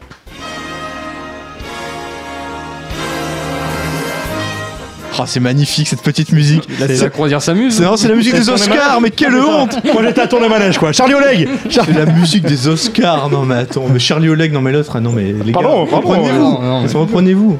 Les Gambles d'or, histoire de rendre un petit peu hommage non seulement aux gens qui ont fait cette émission de radio tout au long de la saison, mais aussi à tous les gens qui ont contribué, tu le disais tout à l'heure, tu parlais de Guy, qui ont contribué à l'activité du forum. Pour commencer, le premier, le Gamble d'or du meilleur pari long terme. Le meilleur pari long terme. Pourquoi tu parles comme Julien Lepers? Le Gamble d'or du meilleur pari long terme. Un indice chez vous, sur votre écran. On en parlait tout à l'heure, Harper, notre mentor, Harper, la victoire de Villeurbanne en proie. Il faut savoir qu'Harper a gagné plus de 3 000 € avec ce pari. Ah bravo, tu donnes les chiffres quoi. Oui. Tu donnes son adresse pour le fisc. Son adresse pour le fisc. Pour le fisc. Plus de 3 000 €, une cote de 15. Alors il nous a bassiné en début de saison. Il disait tout à l'heure, Steven lui avait dit non, fais pas ça, pas Villeurbanne. Oui, parce que Steven est du Mans, je crois, donc lui c'était le Mans quoi. Tu fais bien de le dire et tu verras que Steven sera à l'honneur d'un prochain Gamble d'or. J'espère bien. Alors donc on a Harper. On a également Merci Kiki. Avec l'Islande. Pour deux paris différents. Si, quand même. Pour la présence de l'Islande en quart de finale de l'Euro. Je croyais que l'Islande avait gagné l'Euro. Mais oui, il nous avait dit en off qu'il avait mis sur la demi, sur la finale et sur la victoire finale. Non, mais si tu trahis les secrets du off, évidemment. Mais bien sûr. Donc, l'autre est beaucoup plus intéressant. L'autre pari de Merci Kiki est beaucoup. Ah, l'autre, la victoire d'Angélique Kerber lors de l'Open d'Australie. Alors là, c'est sympa. Je balance les chiffres, moi j'en ai rien à foutre. Ah oui, tu balances. Il avait misé 50 € sur une cote de 61. Ça fait 3 et il s'est pris 3 050 €. Il est fort, on voit que c'est un scientifique. Il est beau celui-là quand même. Donc quoi, merci Kiki. Et j'en avais un petit dernier quand même, parce que j'avais quand même envie de rappeler ça. Jacques Monclar qui nous avait annoncé la victoire de Cleveland en pro. Mon Dieu. En NBA, c'était quand même pas mal aussi. Bon, lui, on sait pas combien il a mis ni combien il a pris, mais bon, il l'avait annoncé. Qu'est-ce qui vous parle là-dedans Le petit Gamble d'or, on le donne à qui alors? On va le donner à Harper quand même. On le donne à Harper. Oh là là, le chauvinisme. Bien sûr, Harper. On le donne à Harper. Mais oui, Harper. Comme ça, il viendra le chercher. Comme ça, il reviendra. Je dois reconnaître que je l'avais donné à Harper aussi. J'en ai un deuxième qui est plutôt sur le forum, c'est le Gamble d'or du meilleur challenge. Là cette fois j'ai envie de mettre je continue le meilleur challenge, tu vois, Nicolas Canteloup. Je vais chanter du Cabrel avant la fin de l'émission. On a eu pas mal de challenges cette année sur le BDS, on s'est un petit peu calmé parce que pour tout vous dire, on attend d'avoir les petites dotations pour vous récompenser, on les aura en septembre. Donc on va repartir de manière beaucoup plus active sur les challenges à partir de septembre. Mais en attendant, je voulais quand même rendre hommage à tous ceux qui en ont organisé cette année. Général présent, il est là. Ton petit challenge Ligue des Champions, c'était sympa quand même. Champions, c'était sympa. Ouais. Ça t'a réconcilié avec Féroce? Mais Féroce, j'ai pas besoin d'être réconcilié avec lui. Je l'aime beaucoup. Il est sud-américain. On va pas reparler politique, hein. On en a déjà suffisamment parlé. Mais bien sûr, mais Féroce. Écoute, je me jette un petit peu des fleurs. La course de côte avait bien marché aussi. Oui, ça a très bien marché. C'est très bien. La course de côte, le roi du flip de MG. Je sais pas si vous avez suivi ça. Très bien, mais bien sûr. Le Gamble Day de Valou Picchu, le choc des titans de Zoli, Zoli qui a lancé énormément. Zoli, c'est le monsieur challenge du BDS. Ouais. Et le petit dernier, mais là je pense que ça va mettre tout le monde d'accord. La montée impossible. La montée impossible, le Titimas. C'est le seul challenge qui a été mis 3 éditions. Mais ce mec, je sais pas s'il a un jour traîné sur le forum, mais c'est devenu une légende sur le forum. Le mec, c'est passé dans le langage commun. Il y a faire une Arconada au football, il y a faire une Titimas en Paris sportif, et on va en trouver d'autres. Il y a faire une Rocco Siffredi, mais ça c'est pour d'autres trucs. Mais Titimas est devenu une légende. Et ce garçon a changé de pseudo régulièrement, et régulièrement il a également balancé des grosses sacoches. Hein. C'est quand même un garçon qui aime bien la Titimas, tout simplement. Le Gamble d'or du Nostradamus d'or. Donc on dit que c'est Titimas. Bah évidemment, tout le monde était d'accord. Le Nostradamus d'or général, ça te parle ? Non. Ça va encore plus loin. C'est le visionnaire, c'est le pari complètement improbable qui passe. Merci Kiki, qui a annoncé 2-0-0 et il nous a dit ça va faire, ce match va faire 0-0 pendant l'Euro. Il nous a dit derrière ce match va aussi faire 0-0. Les deux ont fait 0-0. Ça te parle ça quand même? C'était quoi les matchs? Je me souviens plus. Ah bah bravo, ça a bossé. Je me souviens plus. J'enchaîne. Bah, très bien. J'ai noté Tamerlan, on en parlait tout à l'heure. Génie du cyclisme. Une cote de 150 sur la victoire de Tom Dumoulin. Je dois le reconnaître, moi j'y croyais pas. Je trouvais que c'était trop vallonné cette étape. Je pensais pas que Dumoulin s'en sortirait sur cette étape montagneuse. Dumoulin, cote de 150, c'est passé. Tamerlan, on a passé pas mal. Il a été très très bon ces 2-3 dernières semaines sur le Tour de France. Tout le monde l'a dit. On essaiera de l'avoir à nouveau sur la Vuelta parce que c'est vraiment un bonheur. Bien sûr, c'est vraiment un bonheur. J'ai noté Guy pour l'ensemble de son œuvre. Oui. Ça mérite parce que Guy, c'est quand même le parieur. C'est le parieur et le parrain, quoi. Il a des conseils extraordinaires, ses articles sont géniaux. Alors là, tu vois, ça c'est un prochain Gamble d'or. Là, t'as un peu spoilé. Là. C'est pas très sympa. Ah pardon. C'est pas grave. Il fallait préparer l'émission. C'est pas la pire chose que t'as vu ce soir. Et j'en ai un petit dernier quand même. Oh là pour ses combos score exact en NHL. Ça, tu nous en avais parlé général. Non mais lui, c'est épique. On se battait pour être honnête. On faisait déjà des paris sur le club poker, le prophète. Et avec Ola, on a une conversation en MP où on prévient l'autre que c'est bon cette semaine, c'est pas pour l'autre quoi. Et il me balançait des paris, des cotes, des multiples à 300. Tu dis, mais arrête de jouer. Quoi. Il le fait régulièrement. Il mise 1 ou 2 euros sur des cotes de 600, 700, 800. Et avec souvent des combos score exacts, et notamment en NHL. En NHL, bien sûr. C'est surtout la NHL. Il fait des combos score exacts en NHL, des trucs des 4-2, des 3-1. Tu dis, mais on comprend pas ça. On comprend rien. Non, mais lui comprend. Et il a une approche intéressante qui est très mathématique. Oui. Oui, mais on comprend rien quand même. Non, mais oui, on comprend rien. Mathématiques, moi j'ai appris Pythagore et je le vois pas. C'est qui alors, messieurs, notre Nostradamus? C'est Olala. Parce que ça me fait plaisir en plus parce que c'est un garçon qui s'investit beaucoup aussi bien sur le BDS. Ça peut pas être Merci Kiki. On l'adore, Merci Kiki. Il est venu 2 fois, mais il a balancé tellement de sacoches que statistiquement ça va passer. T'as raison. T'as raison. Et il est très très bon. T'as raison. Moi j'avais noté Merci Kiki, mais t'as raison. Olala, c'est bien. Tamerlan quand même, moi-même. Oui, Tamerlan aussi. Ils sont tous très bons. Vous allez adorer la prochaine catégorie. C'est la plus belle. C'est ma préférée. Le Gamble d'or du moment gênant. On l'a déjà. Alors le Gamble d'or du moment gênant. Je n'ai sélectionné que des personnes qui sont à l'honneur du petit générique introductif de l'émission. Donc c'est les 5 animateurs historiques, même si on a beaucoup fait tourner. D'ailleurs on fait un petit coucou, Florence t'es arrivée par la suite, mais on fait aussi un petit coucou à Jonas qui est arrivé ensuite et qui est également très bon comme toi Tom sur le tennis. Alors attention, sur le moment gênant, c'est parti. Il n'y a pas gros suspense sur le premier. On le connaît tous. Allez, Steven. C'est Steven pour son papa te chambre à la maison lancé à Jacques Monclar. Il était gratiné celui-là. Et la réponse de Jacques Monclar est absolument géniale. Papa te chambre à la maison, papa est mort. Voilà. Donc du coup, c'était tellement... C'était un moment gênant. Moi, c'est ma sonnerie de réveil. C'est ma sonnerie de réveil. Je me réveille avec ça tous les matins. Mais attends, parce que t'as pas entendu le suivant. Le suivant, c'est Chichi lors de la même soirée. Également lancé à Jacques Monclar qui commande beaucoup de matchs de basket et notamment un match de Pro A. La Pro A, ça n'intéresse pas grand monde. Après tout, les stades sont vides.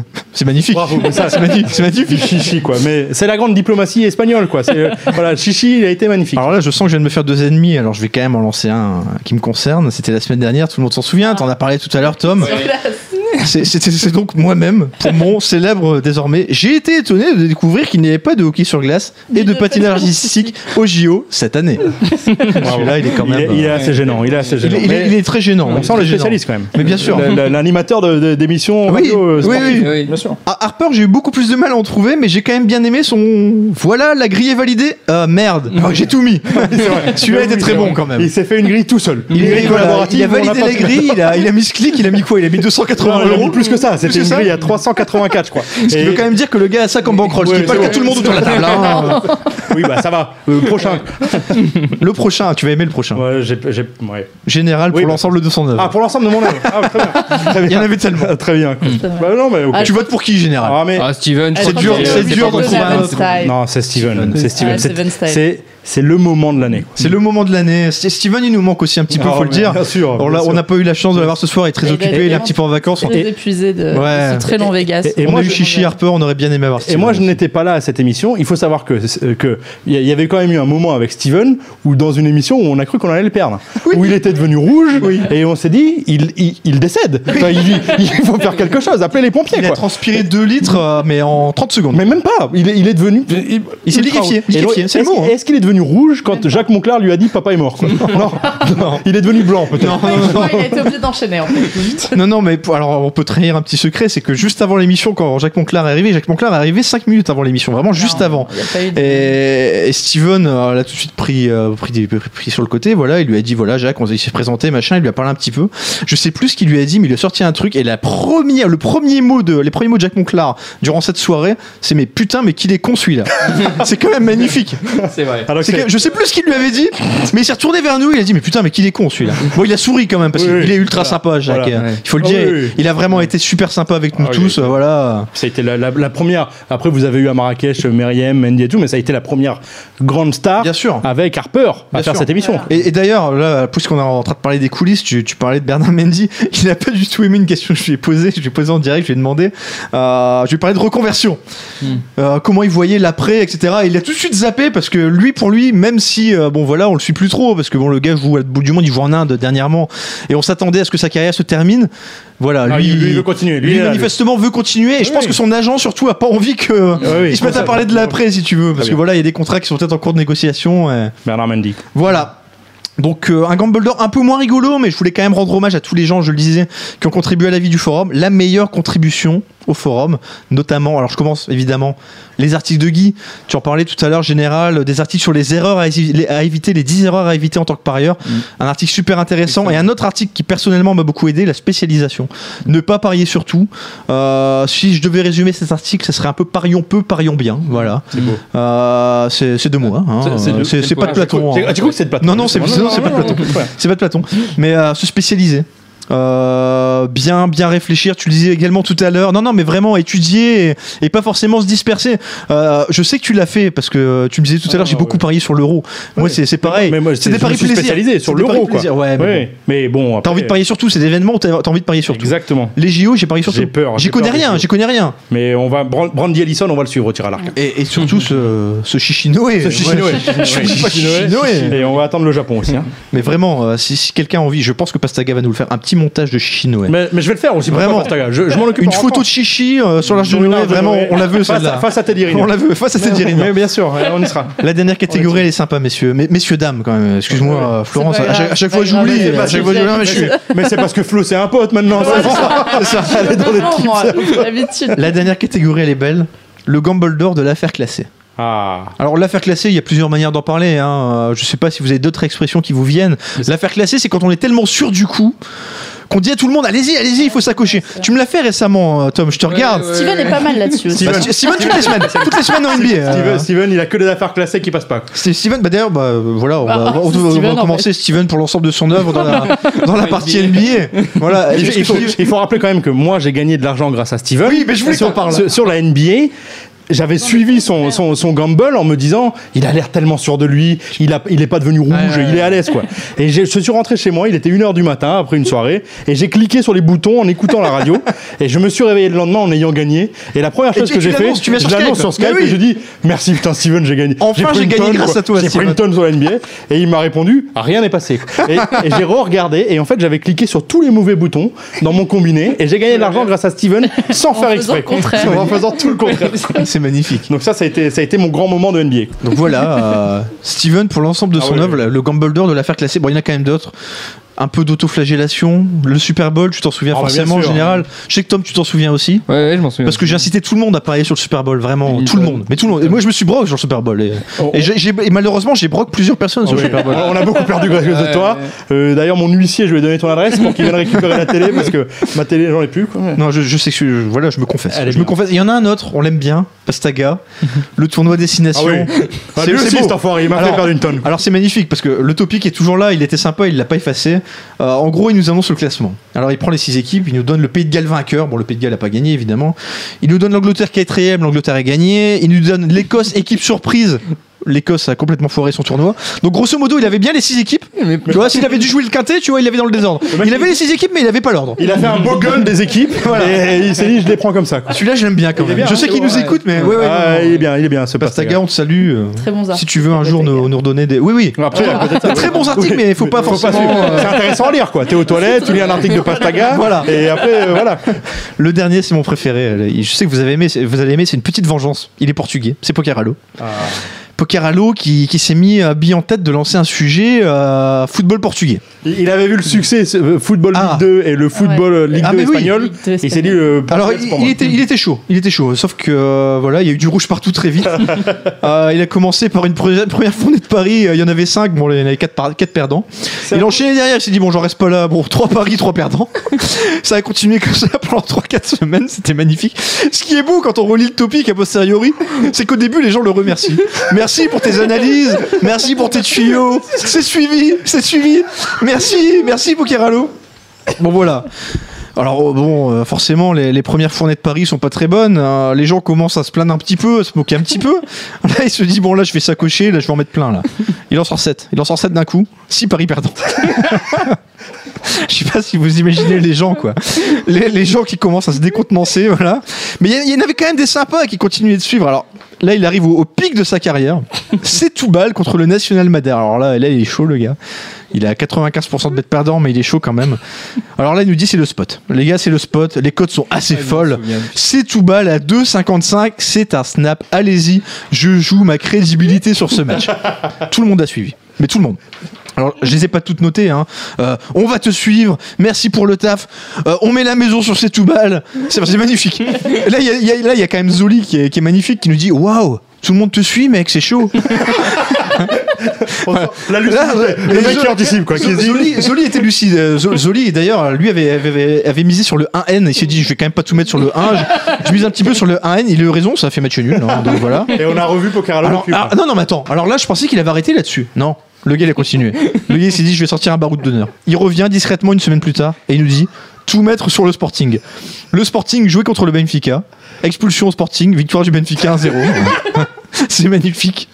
Il n'en reste pas là. Il revient une semaine plus tard. Nouvelle tentative. Prenez ce soir Porto. Porto joue à Braga. Prenez Porto. Ça passe pas. C'est dur. Et là, il a quand même cette formidable conclusion. Et depuis, effectivement, on l'a plus jamais revu. Il dit c'est à quel moment que je poste la vidéo de Lionel Jospin. Voilà. Il est plus jamais revu. Et le topic football portugais est tombé complètement en désuétude. Perso, c'est mon meilleur souvenir. Vraiment. C'est mon meilleur souvenir BDS cette année. Merci Pocaralo. Me l'enlevez pas, les gars. On lui donne ce Dumbledore. Ah mais oui, on lui donne. Putain. C'est cadeau. C'est magnifique. J'ai envie. Alors il mérite pas de Dumbledore, mais je vais faire venir Laurent. Laurent. Alors pour ceux qui savent pas, Laurent, c'est webmaster. C'est le gars qui a. C'est un peu notre Charlie de Charlie et ses drôles de dames. C'est lui qui a créé cette équipe, c'est lui qui a eu l'idée de cette émission. Laurent, il faut savoir qu'à la base, il s'intéresse pas du tout au sport. Ça se voyait au début. Au début, ça se voyait. Mais il s'y intéressait et maintenant, il va voir des matchs. Et je crois savoir qu'il a. Alors Laurent, tu vas nous en parler. Je crois que ça s'est pas très bien passé pour toi cet euro. Il paraît que t'as misé sur l'euro, notamment une super promo de Winamax pour gagner une voiture. Il y a une super promo de Winamax qui proposait de gagner une grosse allemande. Oui, je suis tombé dans le piège. Pas Bertha, on parle de voiture. Ouais. Le piège du jeu, c'était de déjà savoir quelle voiture on voulait gagner. Tu peux citer qui t'a mal conseillé sur ce coup-là. Qui m'a coaché un petit peu, c'est un troll. Donc j'étais avec lui sur Skype et on discutait pour savoir quelles étaient les meilleures bêtes pour vraiment être le seul à gagner la voiture. Hein, parce que c'est le but. Voilà. Relisez l'article de Guy, s'il vous plaît. Les erreurs du débutant, évitez. Donc tu mises la moitié de la bankroll en 4 ou 5 mises. Voilà, un bon 4-2 pour l'Allemagne. Donc, tu mises sur l'Allemagne. Oh là là. Je me suis dit que je vais quand même aussi miser sur la France. Ah, 4-2 aussi pour la France. Ah oui, c'est bien. Ah oui, tu es allé. Ouais, ouais. 4-2, 4. Tu voulais gagner quoi comme voiture? 4-3. T'avais besoin de quoi comme voiture? T'avais besoin d'une berline, d'un espace. Tu il visait la plus belle. Hein. Il voulait rentrer sur le terrain. Laissez-moi rentrer, putain. On va marquer les deux plus belles. Les deux plus belles, oui, forcément. Voilà, et j'ai tout perdu. J'avais même à la fin, j'avais même rajouté des triplés de Griezmann au cas où, tu vois, le petit 1 balle à code 75. Mais est-ce que tu lis les articles de Guy sur la spécialisation? Rien n'est passé, rien. Tu lis pas les articles de Guy en fait. Non, il faut lire. Il faut lire, hein, vraiment. C'est la promo a fonctionné parfaitement. Ouais, ah oui, ils t'ont eu. La première remarque d'un troll, c'était que j'étais le fiche parfait. Le fiche parfait des books, c'est moi. Ah, c'est beau. C'est le mec qui mise jamais, et quand il mise, il part. Ah, il y va franchement. Tout. Mais oui, et sur une voiture que personne n'a gagnée d'ailleurs. Mais du coup, est-ce que tu t'y es intéressé un peu au sport cette année? C'est ce que j'allais te dire. Ah ouais, j'ai regardé France-Allemagne, ouais, bien. Ah ouais, voilà, France-Allemagne quoi. Ouais, j'ai regardé. Toi, t'es très guerre mondiale quoi. C'était ça que j'ai regardé, France-Allemagne, c'était un beau match. On s'est fait rouler dessus, on a gagné le match. Et comment tu vis? Oh non, allez, on refait le match. Comment tu vis les émissions? Tu peux le dire quand même. Alors, le BDS, je comprenais absolument rien les 5-6 premières émissions. Je ne comprenais pas plus de 10 secondes d'émission. Le générique, tu sais que nous-mêmes, parfois, on ne comprend pas tout non plus. Hein. Et comme j'étais forcé de les écouter et de les voir, surtout, au bout de 5-6 émissions... Attends, le mec est pas bien. Ça a commencé à rentrer. Voilà. Et donc ça y est, t'as été voir des matchs et tout, hein, t'as pas été voir PSG. J'ai misé sur un Monaco qui bat PSG, j'ai gagné. Ah oui, wow. C'est vrai. Ouais. Et t'étais pas au match justement là? T'avais pas été voir PSG Monaco? Bien sûr. T'étais au match, c'est le bien sûr invité par PMU. Il dit bien sûr comme s'il allait voir des matchs toutes les semaines. Bien sûr. C'est le seul mec dans le stade qui était heureux quoi. Et du coup Laurent, puisque ça a bien marché pour toi avec ce PSG Monaco, est-ce que t'aurais des tuyaux pour nous sur les Jeux Olympiques? Ne pas miser toujours le PSG. C'est vrai, oui. Surtout Jeux Olympiques. Surtout Jeux Olympiques. Voilà. Le PSG face au Japon, ça va faire. Miser les 0-0 un peu plus. Un peu plus à la merci Kiki, ça c'est vrai, pas mal. Donc miser les matchs nuls. On est vraiment dans cette séquence où Laurent donne des conseils sur les paris sportifs. On en est là. La déliquescence du BDS. Tu commences avec Harper, t'enchaînes avec Steven, ensuite t'as Chichi. Derrière c'est moi, tu vois, par inadvertance je me retrouve là. Et là maintenant c'est Laurent qui donne des conseils quoi. Toutes les cotes supérieures à 10. Tu peux les prendre. Toutes les cotes supérieures à 10. Non mais Laurent, il faut savoir, il s'est quand même pris. Tu t'es laissé prendre au jeu sur l'Islande quand même, sur l'euro. Ça te plaisait vraiment? Non mais l'Islande, on aurait dû le prendre. Nico, t'as gagné combien avec l'Islande? Et on a voilà, comme ça c'est clair. Mais chaque semaine on en parlait entre nous, on était quand même bien chaud. On était prêt à miser l'Islande contre l'Angleterre, ouais.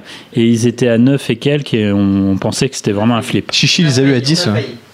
Et vous pensez que c'était un flip? Ils ont pas mis. Bon Laurent, on profite de t'avoir. Là on arrête, là c'est la dernière. Est-ce qu'on revient la saison prochaine? On revient début septembre, tranquille. Début septembre, oh là là. Oh la merde. Moi qui disais tout le monde deuxième quinzaine. Ah, tu veux revenir avant? Non, deuxième quinzaine. C'était après, j'avais dit tout le monde deuxième quinzaine de septembre. Oui, c'est ça. Mais si tu nous dis. Pardon. Le mec est aussi bon en conseil et en paris sportif qu'en planification d'émission. C'est magnifique. C'est ton employeur quand même. Je pense qu'on aura un peu plus de sportifs. Sportifs retraités. J'espère. On va essayer d'en faire venir. Ça veut dire quoi? Attends, tu nous as vu commencer un petit peu plus de sportifs, quoi. Non, mais c'est vrai que c'est l'idée. C'est quelque chose vers lequel on veut tendre. Je vais aussi essayer d'en rameuter. Profiter de cette expérience à l'Express, donc comme tu en as parlé, pour ramener un peu les médaillés olympiques et ceux qu'on pourrait avoir à la rentrée.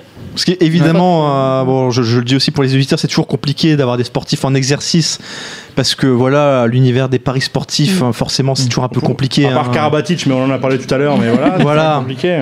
Mais voilà, on a eu pas mal de contacts dernièrement avec des sportifs retraités comme Laurent Chambertin, comme Jacques Monclar qu'on a eu plus tôt dans la saison. Ils sont bons, voilà. Comme Bernard Mendy bientôt. Et ils sont très très bons. Là, Laurent Chambertin, on l'a vu tout à l'heure, hein, c'est quelqu'un qui aujourd'hui est consultant. Et c'est vrai, tu sens vraiment que c'est un passionné. Et puis tu peux parler 2 heures avec lui. Quoi. Mais d'ailleurs, on a dû parler 40 minutes et faut le dire, on les a pas vu passer. Non. Vraiment. Non mais Laurent rit parce qu'on les a sentis passer mais on les a pas vus passer. non, c'était vraiment passionnant, vraiment. Je suis très content qu'on ait eu Laurent avec nous ce soir. Laurent le Chambertin et Laurent notre webmaster, voilà. Les deux gros invités de la soirée finalement. C'est beau. On va pas refermer l'émission là-dessus, messieurs dames, parce qu'on a quand même un petit jeu de fin. Mais c'est... Je regarde Alex. Mais non, ça n'en finit pas. Mais c'est pire que la saison de Ligue 2 espagnole. Mais c'est ça, ça n'arrête jamais. Je regarde Alex, notre ingé son qui a normalement des petites chansons à nous lancer. Alors c'est exceptionnel ce soir, c'est un petit blind test. Juste en introduction pour vous dire à quoi vous attendre quand même. Je pense que vous allez répondre rapidement parce que c'est assez facile. Chanson, thème sur le sport. On aurait pu avoir Fernandel, ma femme fait du judo. J'ai pas réussi à l'avoir. Donc on aura d'autres chansons. On en a 5, 6, 7, je sais pas. Alors attention. Les règles. Non, mais il y a vraiment une chanson de Fernandel qui s'appelle Ma femme fait du judo. Excellente chanson. Je parle avec mon ami Colascal. Quand vous prenez la parole, je veux l'interprète. 1 point pour l'interprète. L'année. Non, pas l'année. Point pour le titre. Éventuellement 1 point de bonus pour le titre. Ils seront pas toujours faciles à trouver. Et comment on prend la main ? On gueule ? Viens Nico, viens jouer avec nous. Non, viens jouer. Laurent va jouer avec nous et Nico va jouer avec nous. Et on gueule, on fait quoi ? Ah, vous gueulez comme des putois. Mais attends, t'as vu cette émission ? T'as vu l'allure de cette émission ? Ça ressemble à rien. À l'anglaise, à la très british cette émission. C'était l'émission la plus bordélique de l'année. Alors je vais te dire là. Très british. T'es prêt, Alex ? Allez, c'est parti. Tu peux monter le son. Ouais. Qu'est-ce que c'est que cette globe ? Ah ouais, en plus on va se taper toute la chanson. Non, attends. Mystère de l'Ouest ? Non, mais attends, tu sais, j'ai même pas noté ce que c'était, je l'ai même pas dans... Mon Dieu. Ça se reconnaît, messieurs. L'interprète. Mais oui, je connais que lui. Mais forcément. Mais oui, je connais. Grand groupe français quand même, que t'as peut-être vu en festival général. Mais non, mais ça me rend ouf quoi. Vous l'avez pas. Les attaques ? Non, je sais pas. Personne ne l'a. Je sais pas. Putain, ça me rend fou. La chanson s'appelle donc Michel Platini. Elle s'appelle Platini la chanson. Personne à l'interprète. Général, tu vas être déçu. Je crois. Alors je regarde quand même. C'est sous le contrôle d'Alex. Hein. Je crois que c'est Dionysos. Mais oui, mais bien sûr. C'est Dionysos. Putain. 0 pointé, messieurs. Ouais. Alex, écoute, il faut enchaîner rapidement parce que les pauvres là, ils sont en perdition. Ah, ouais, complètement. Doc Gynéco, passement de jambe. Sur le beat, je flambe. Mais il est chaud là. Okay. Mais Doc Gynéco. Attends, laisse un petit peu tourner quand même.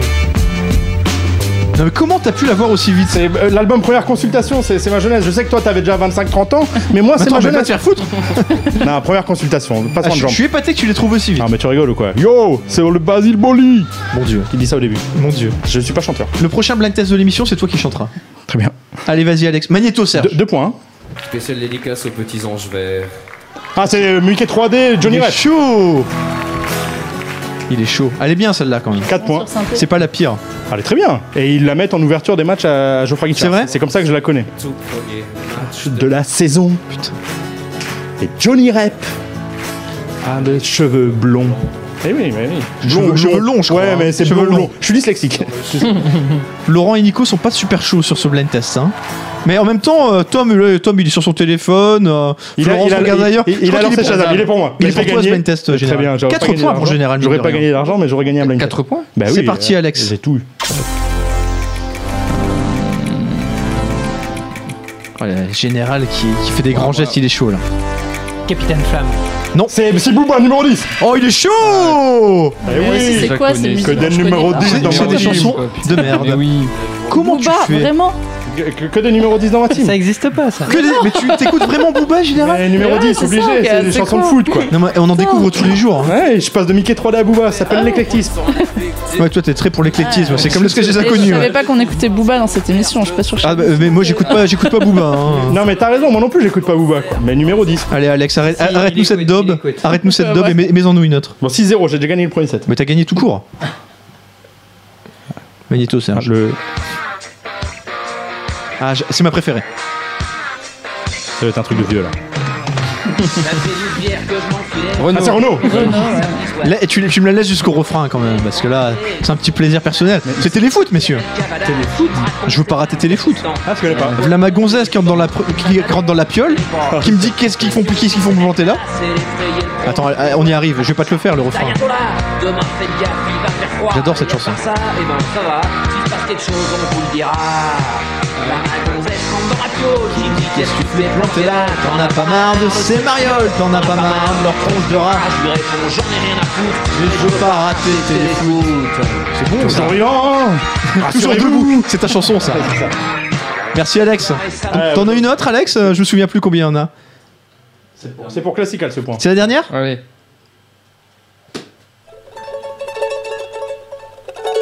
Qu'est-ce que c'est que ça? Julien Doré. Oh, Nico!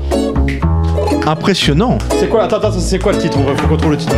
Bah, si. Nous avons connu les correspondants. Il s'est trompé. C'est pas celle-là. Et les correspondants. Ah mais non, ça c'est Benabar. Non, c'est le mec mieux sec, c'est. Non. Ah non, c'est Delerme. Oui, ah, trop tard, c'est pour Général. Il fait le grand chelem. C'est terrible. C'était la dernière, Alex? Ah, c'est pas la dernière. Julien Doré. Il a spoilé la prochaine, c'est terrible. C'est la prochaine, c'est Julien Doré. Julien Doré. Vincent Delerme. C'est Julien Doré, Alex? C'est celle-là? Alors, on peut lui donner allez, quand même, un petit point. On te la donne, Nico. Ça sera le Nostradamus de la saison prochaine, quoi. Et c'est également une chanson en hommage à Michel Platini, c'est comme Dionysos, c'est Platini. Michel Griezmann. Michel Platini, formé où? À Nancy. Ah, Nancy. Et alors, tu sais, on en a parlé à une émission, t'étais pas là. Michel Platini, quand il était tout jeune, il devait aller à Metz, en fait. Mais bien sûr, et ils l'ont refusé pour des problèmes cardiaques. C'est fou ça, mais je savais pas ça. Mais bien sûr. Qu'il a jamais eu d'ailleurs. Mais non. Il a eu des problèmes, d'argent, il a eu des problèmes de corruption. Donc on l'aura pas dans l'émission non plus. Il a jamais eu. Donc on l'aura pas dans l'émission non plus. Non mais tant pis, c'est pas. Mais il a jamais eu de problème cardiaque. Non mais vaut mieux avoir des problèmes de corruption, tu vois. Un chèque d'1 million d'euros en trop, c'est mieux que. Qu'un ventricule en trop. Qu'une insuffisance cardiaque. On est bien d'accord. C'est fini, Alex, ou il y en a d'autres? C'est terrible. Il y en avait d'autres, mais bien sûr, mais c'est très bien. C'est déjà pas mal. Et qui a gagné du coup? Qui a gagné? J'ai pas vu. On se demande. On sait pas. Booba. Non mais bravo. Hein. Que des numéros. T'écoutes bien de la merde finalement. Non, t'as été très bon. Oui. T'as été très bon. Comme quoi, et Nico était très très bon en trouvant la chanson d'après. Dumbledore, Nostradamus. Ça c'est visionnaire quoi. Mais comme quoi, général, hein, les 40% de chansons françaises, hein, le quota à la radio, ça marche bien. Hein. Ça marche bien. Booba, Doc Gynéco. C'est incroyable. Bien sûr. T'aurais presque mérité un Nostradamus d'or. Mais oui, c'est lui. On va peut-être te le donner. Mais bien sûr. A posteriori. Bon, alors écoutez les amis, j'étais vraiment très très très content de vous retrouver tous, de faire cette émission avec vous. C'était vraiment super sympa. Florence, Tom, mon ami Général. J'ai eu peur, je me suis dit merde. Mon ami Général. Eh oui. Un petit clin d'œil aussi pour Alex qui nous a fait ce petit blind test, qui est régulièrement avec nous. Alex qui est en coulisses, qui est notre ingé son, je peux le dire d'ailleurs, c'est mon ingé son préféré. Parce qu'on a eu l'occasion de partager. On dans l'émission non plus. Je vais pas partir dans des coups de storyblog, mais on a partagé des entrecôtes tous les deux à Marrakech. C'est des super souvenirs. Je le vois qui me fait des grands gestes, il me fait un cœur sur l'estomac. Il me fait pas un cœur sur le cœur, il me fait un cœur sur l'estomac. Mais après, tu te balades avec lui dans le métro en ce moment, c'est dangereux aussi. Oui, c'est vrai qu'il a une barbe. Il a une barbe de rue, ouais. C'est vrai. Je remercie aussi évidemment Nico et Laurent, sans qui cette émission n'existerait pas, évidemment, il faut le dire quand même. Laurent n'a pas de micro, mais il me fait des grands gestes, il hoche la tête. Il loche? Il hoche. Il loche la tête, ouais. Belle paire de loches. Laurent, non, c'est toi qui vas le faire, le gros blanc, Laurent. Ça existerait. J'ai tout fait pour pas faire de blanc, et c'est Laurent, il arrive, il fait un blanc. C'est un vrai moment de radio, ce que ça passait. Écoute, remercie Harper, surtout, qui a bien porté l'émission au début. Bien sûr. Harper, Chichi, Steven. Chichi a bien repris le relais. Chichi a fait le nombre record d'émissions, je crois qu'il en a. Mais en fait, t'as rien écouté de l'émission, Laurent. Ouais, non. J'étais dans la cuisine. Mais on le disait tout à l'heure. Chichi a tenu l'émission pendant. Bien sûr, on n'en a loupé que deux. Quasiment. Chichi qui était en short, en petit short espagnol près d'une piscine avec un plateau de mozzarella, nous disait j'en ai raté que deux. C'est lui qui en a raté le moins. Si tu compares à Général, ouais. Ah bah oui. Merci. Mais moi j'ai gagné le blind test. Il a gagné le blind test ici, il n'a pas gagné le blind test. Mais bon voilà quoi, cette émission c'est vraiment un plaisir à faire. On est tous des amateurs, on est tous des passionnés comme vous qui nous écoutez. On est très content de l'investissement de chacun sur le forum. Parce que le forum c'est vous qui le faites vivre, voilà. On est vraiment ravis. Alors je salue tout le monde. Zoli, merci Kiki, Guy, MG, Valou Pichou, voilà, Veremi 23, Space Max 23, enfin tous. Poker Allo. Pokeralo, hein, Pokeralo. Je me suis permis vraiment d'en mettre une vraie louche sur Pokeralo parce que c'est un ami, hein, voilà. On joue à Football Manager avec lui. Tom et Général qui sont là aussi. Voilà, nous on s'est connus comme ça. Avant le BDS, on se connaissait déjà grâce à Football Manager. Ouais. Et voilà, on est vraiment ravis d'avoir pu faire quelques émissions ensemble. On sera très content de revenir en septembre et de revenir avec Harper, avec Chichi, avec toute la bande, avec Steven, vraiment qui nous ont tous beaucoup manqué. Et qu'on est, voilà, on a essayé de marcher dans leur pas parce que vraiment, c'est vrai qu'Harper, c'est quelqu'un qui anime cette émission de main de maître, c'est quelqu'un qui a une vraie expérience, qui travaille sur RMC. Je pense qu'on a pas mal de gens qui nous écoutent, qui l'écoutent également, parce qu'on a beaucoup de passionnés de poker sur le BDS qui l'écoutent également. Sur RMC, Harper, c'est vraiment une perle. On sera vraiment ravis de le retrouver. Et puis voilà. Voilà, merci à vous tous. C'est une belle conclusion. Qui est là. Et bonnes vacances. Et bonnes vacances à tout le monde. Et rendez-vous en septembre. Mais on se suit encore pendant les JO sur le forum. Mais bien sûr, le forum restera actif, tu fais bien de le dire. Et on suivra les JO de très très près. La Ligue 2, la Ligue 1, tout ce qu'on aura à se mettre sous la dent cet été. Voilà les amis, on va s'accrocher. Parions peu, parions bien. Exactement. Allez. Au revoir tout le monde. Bye. Salut. Ciao. Winamax, les meilleures cotes, vous a présenté le bar des sports. Maintenant, vous savez sur quoi parier.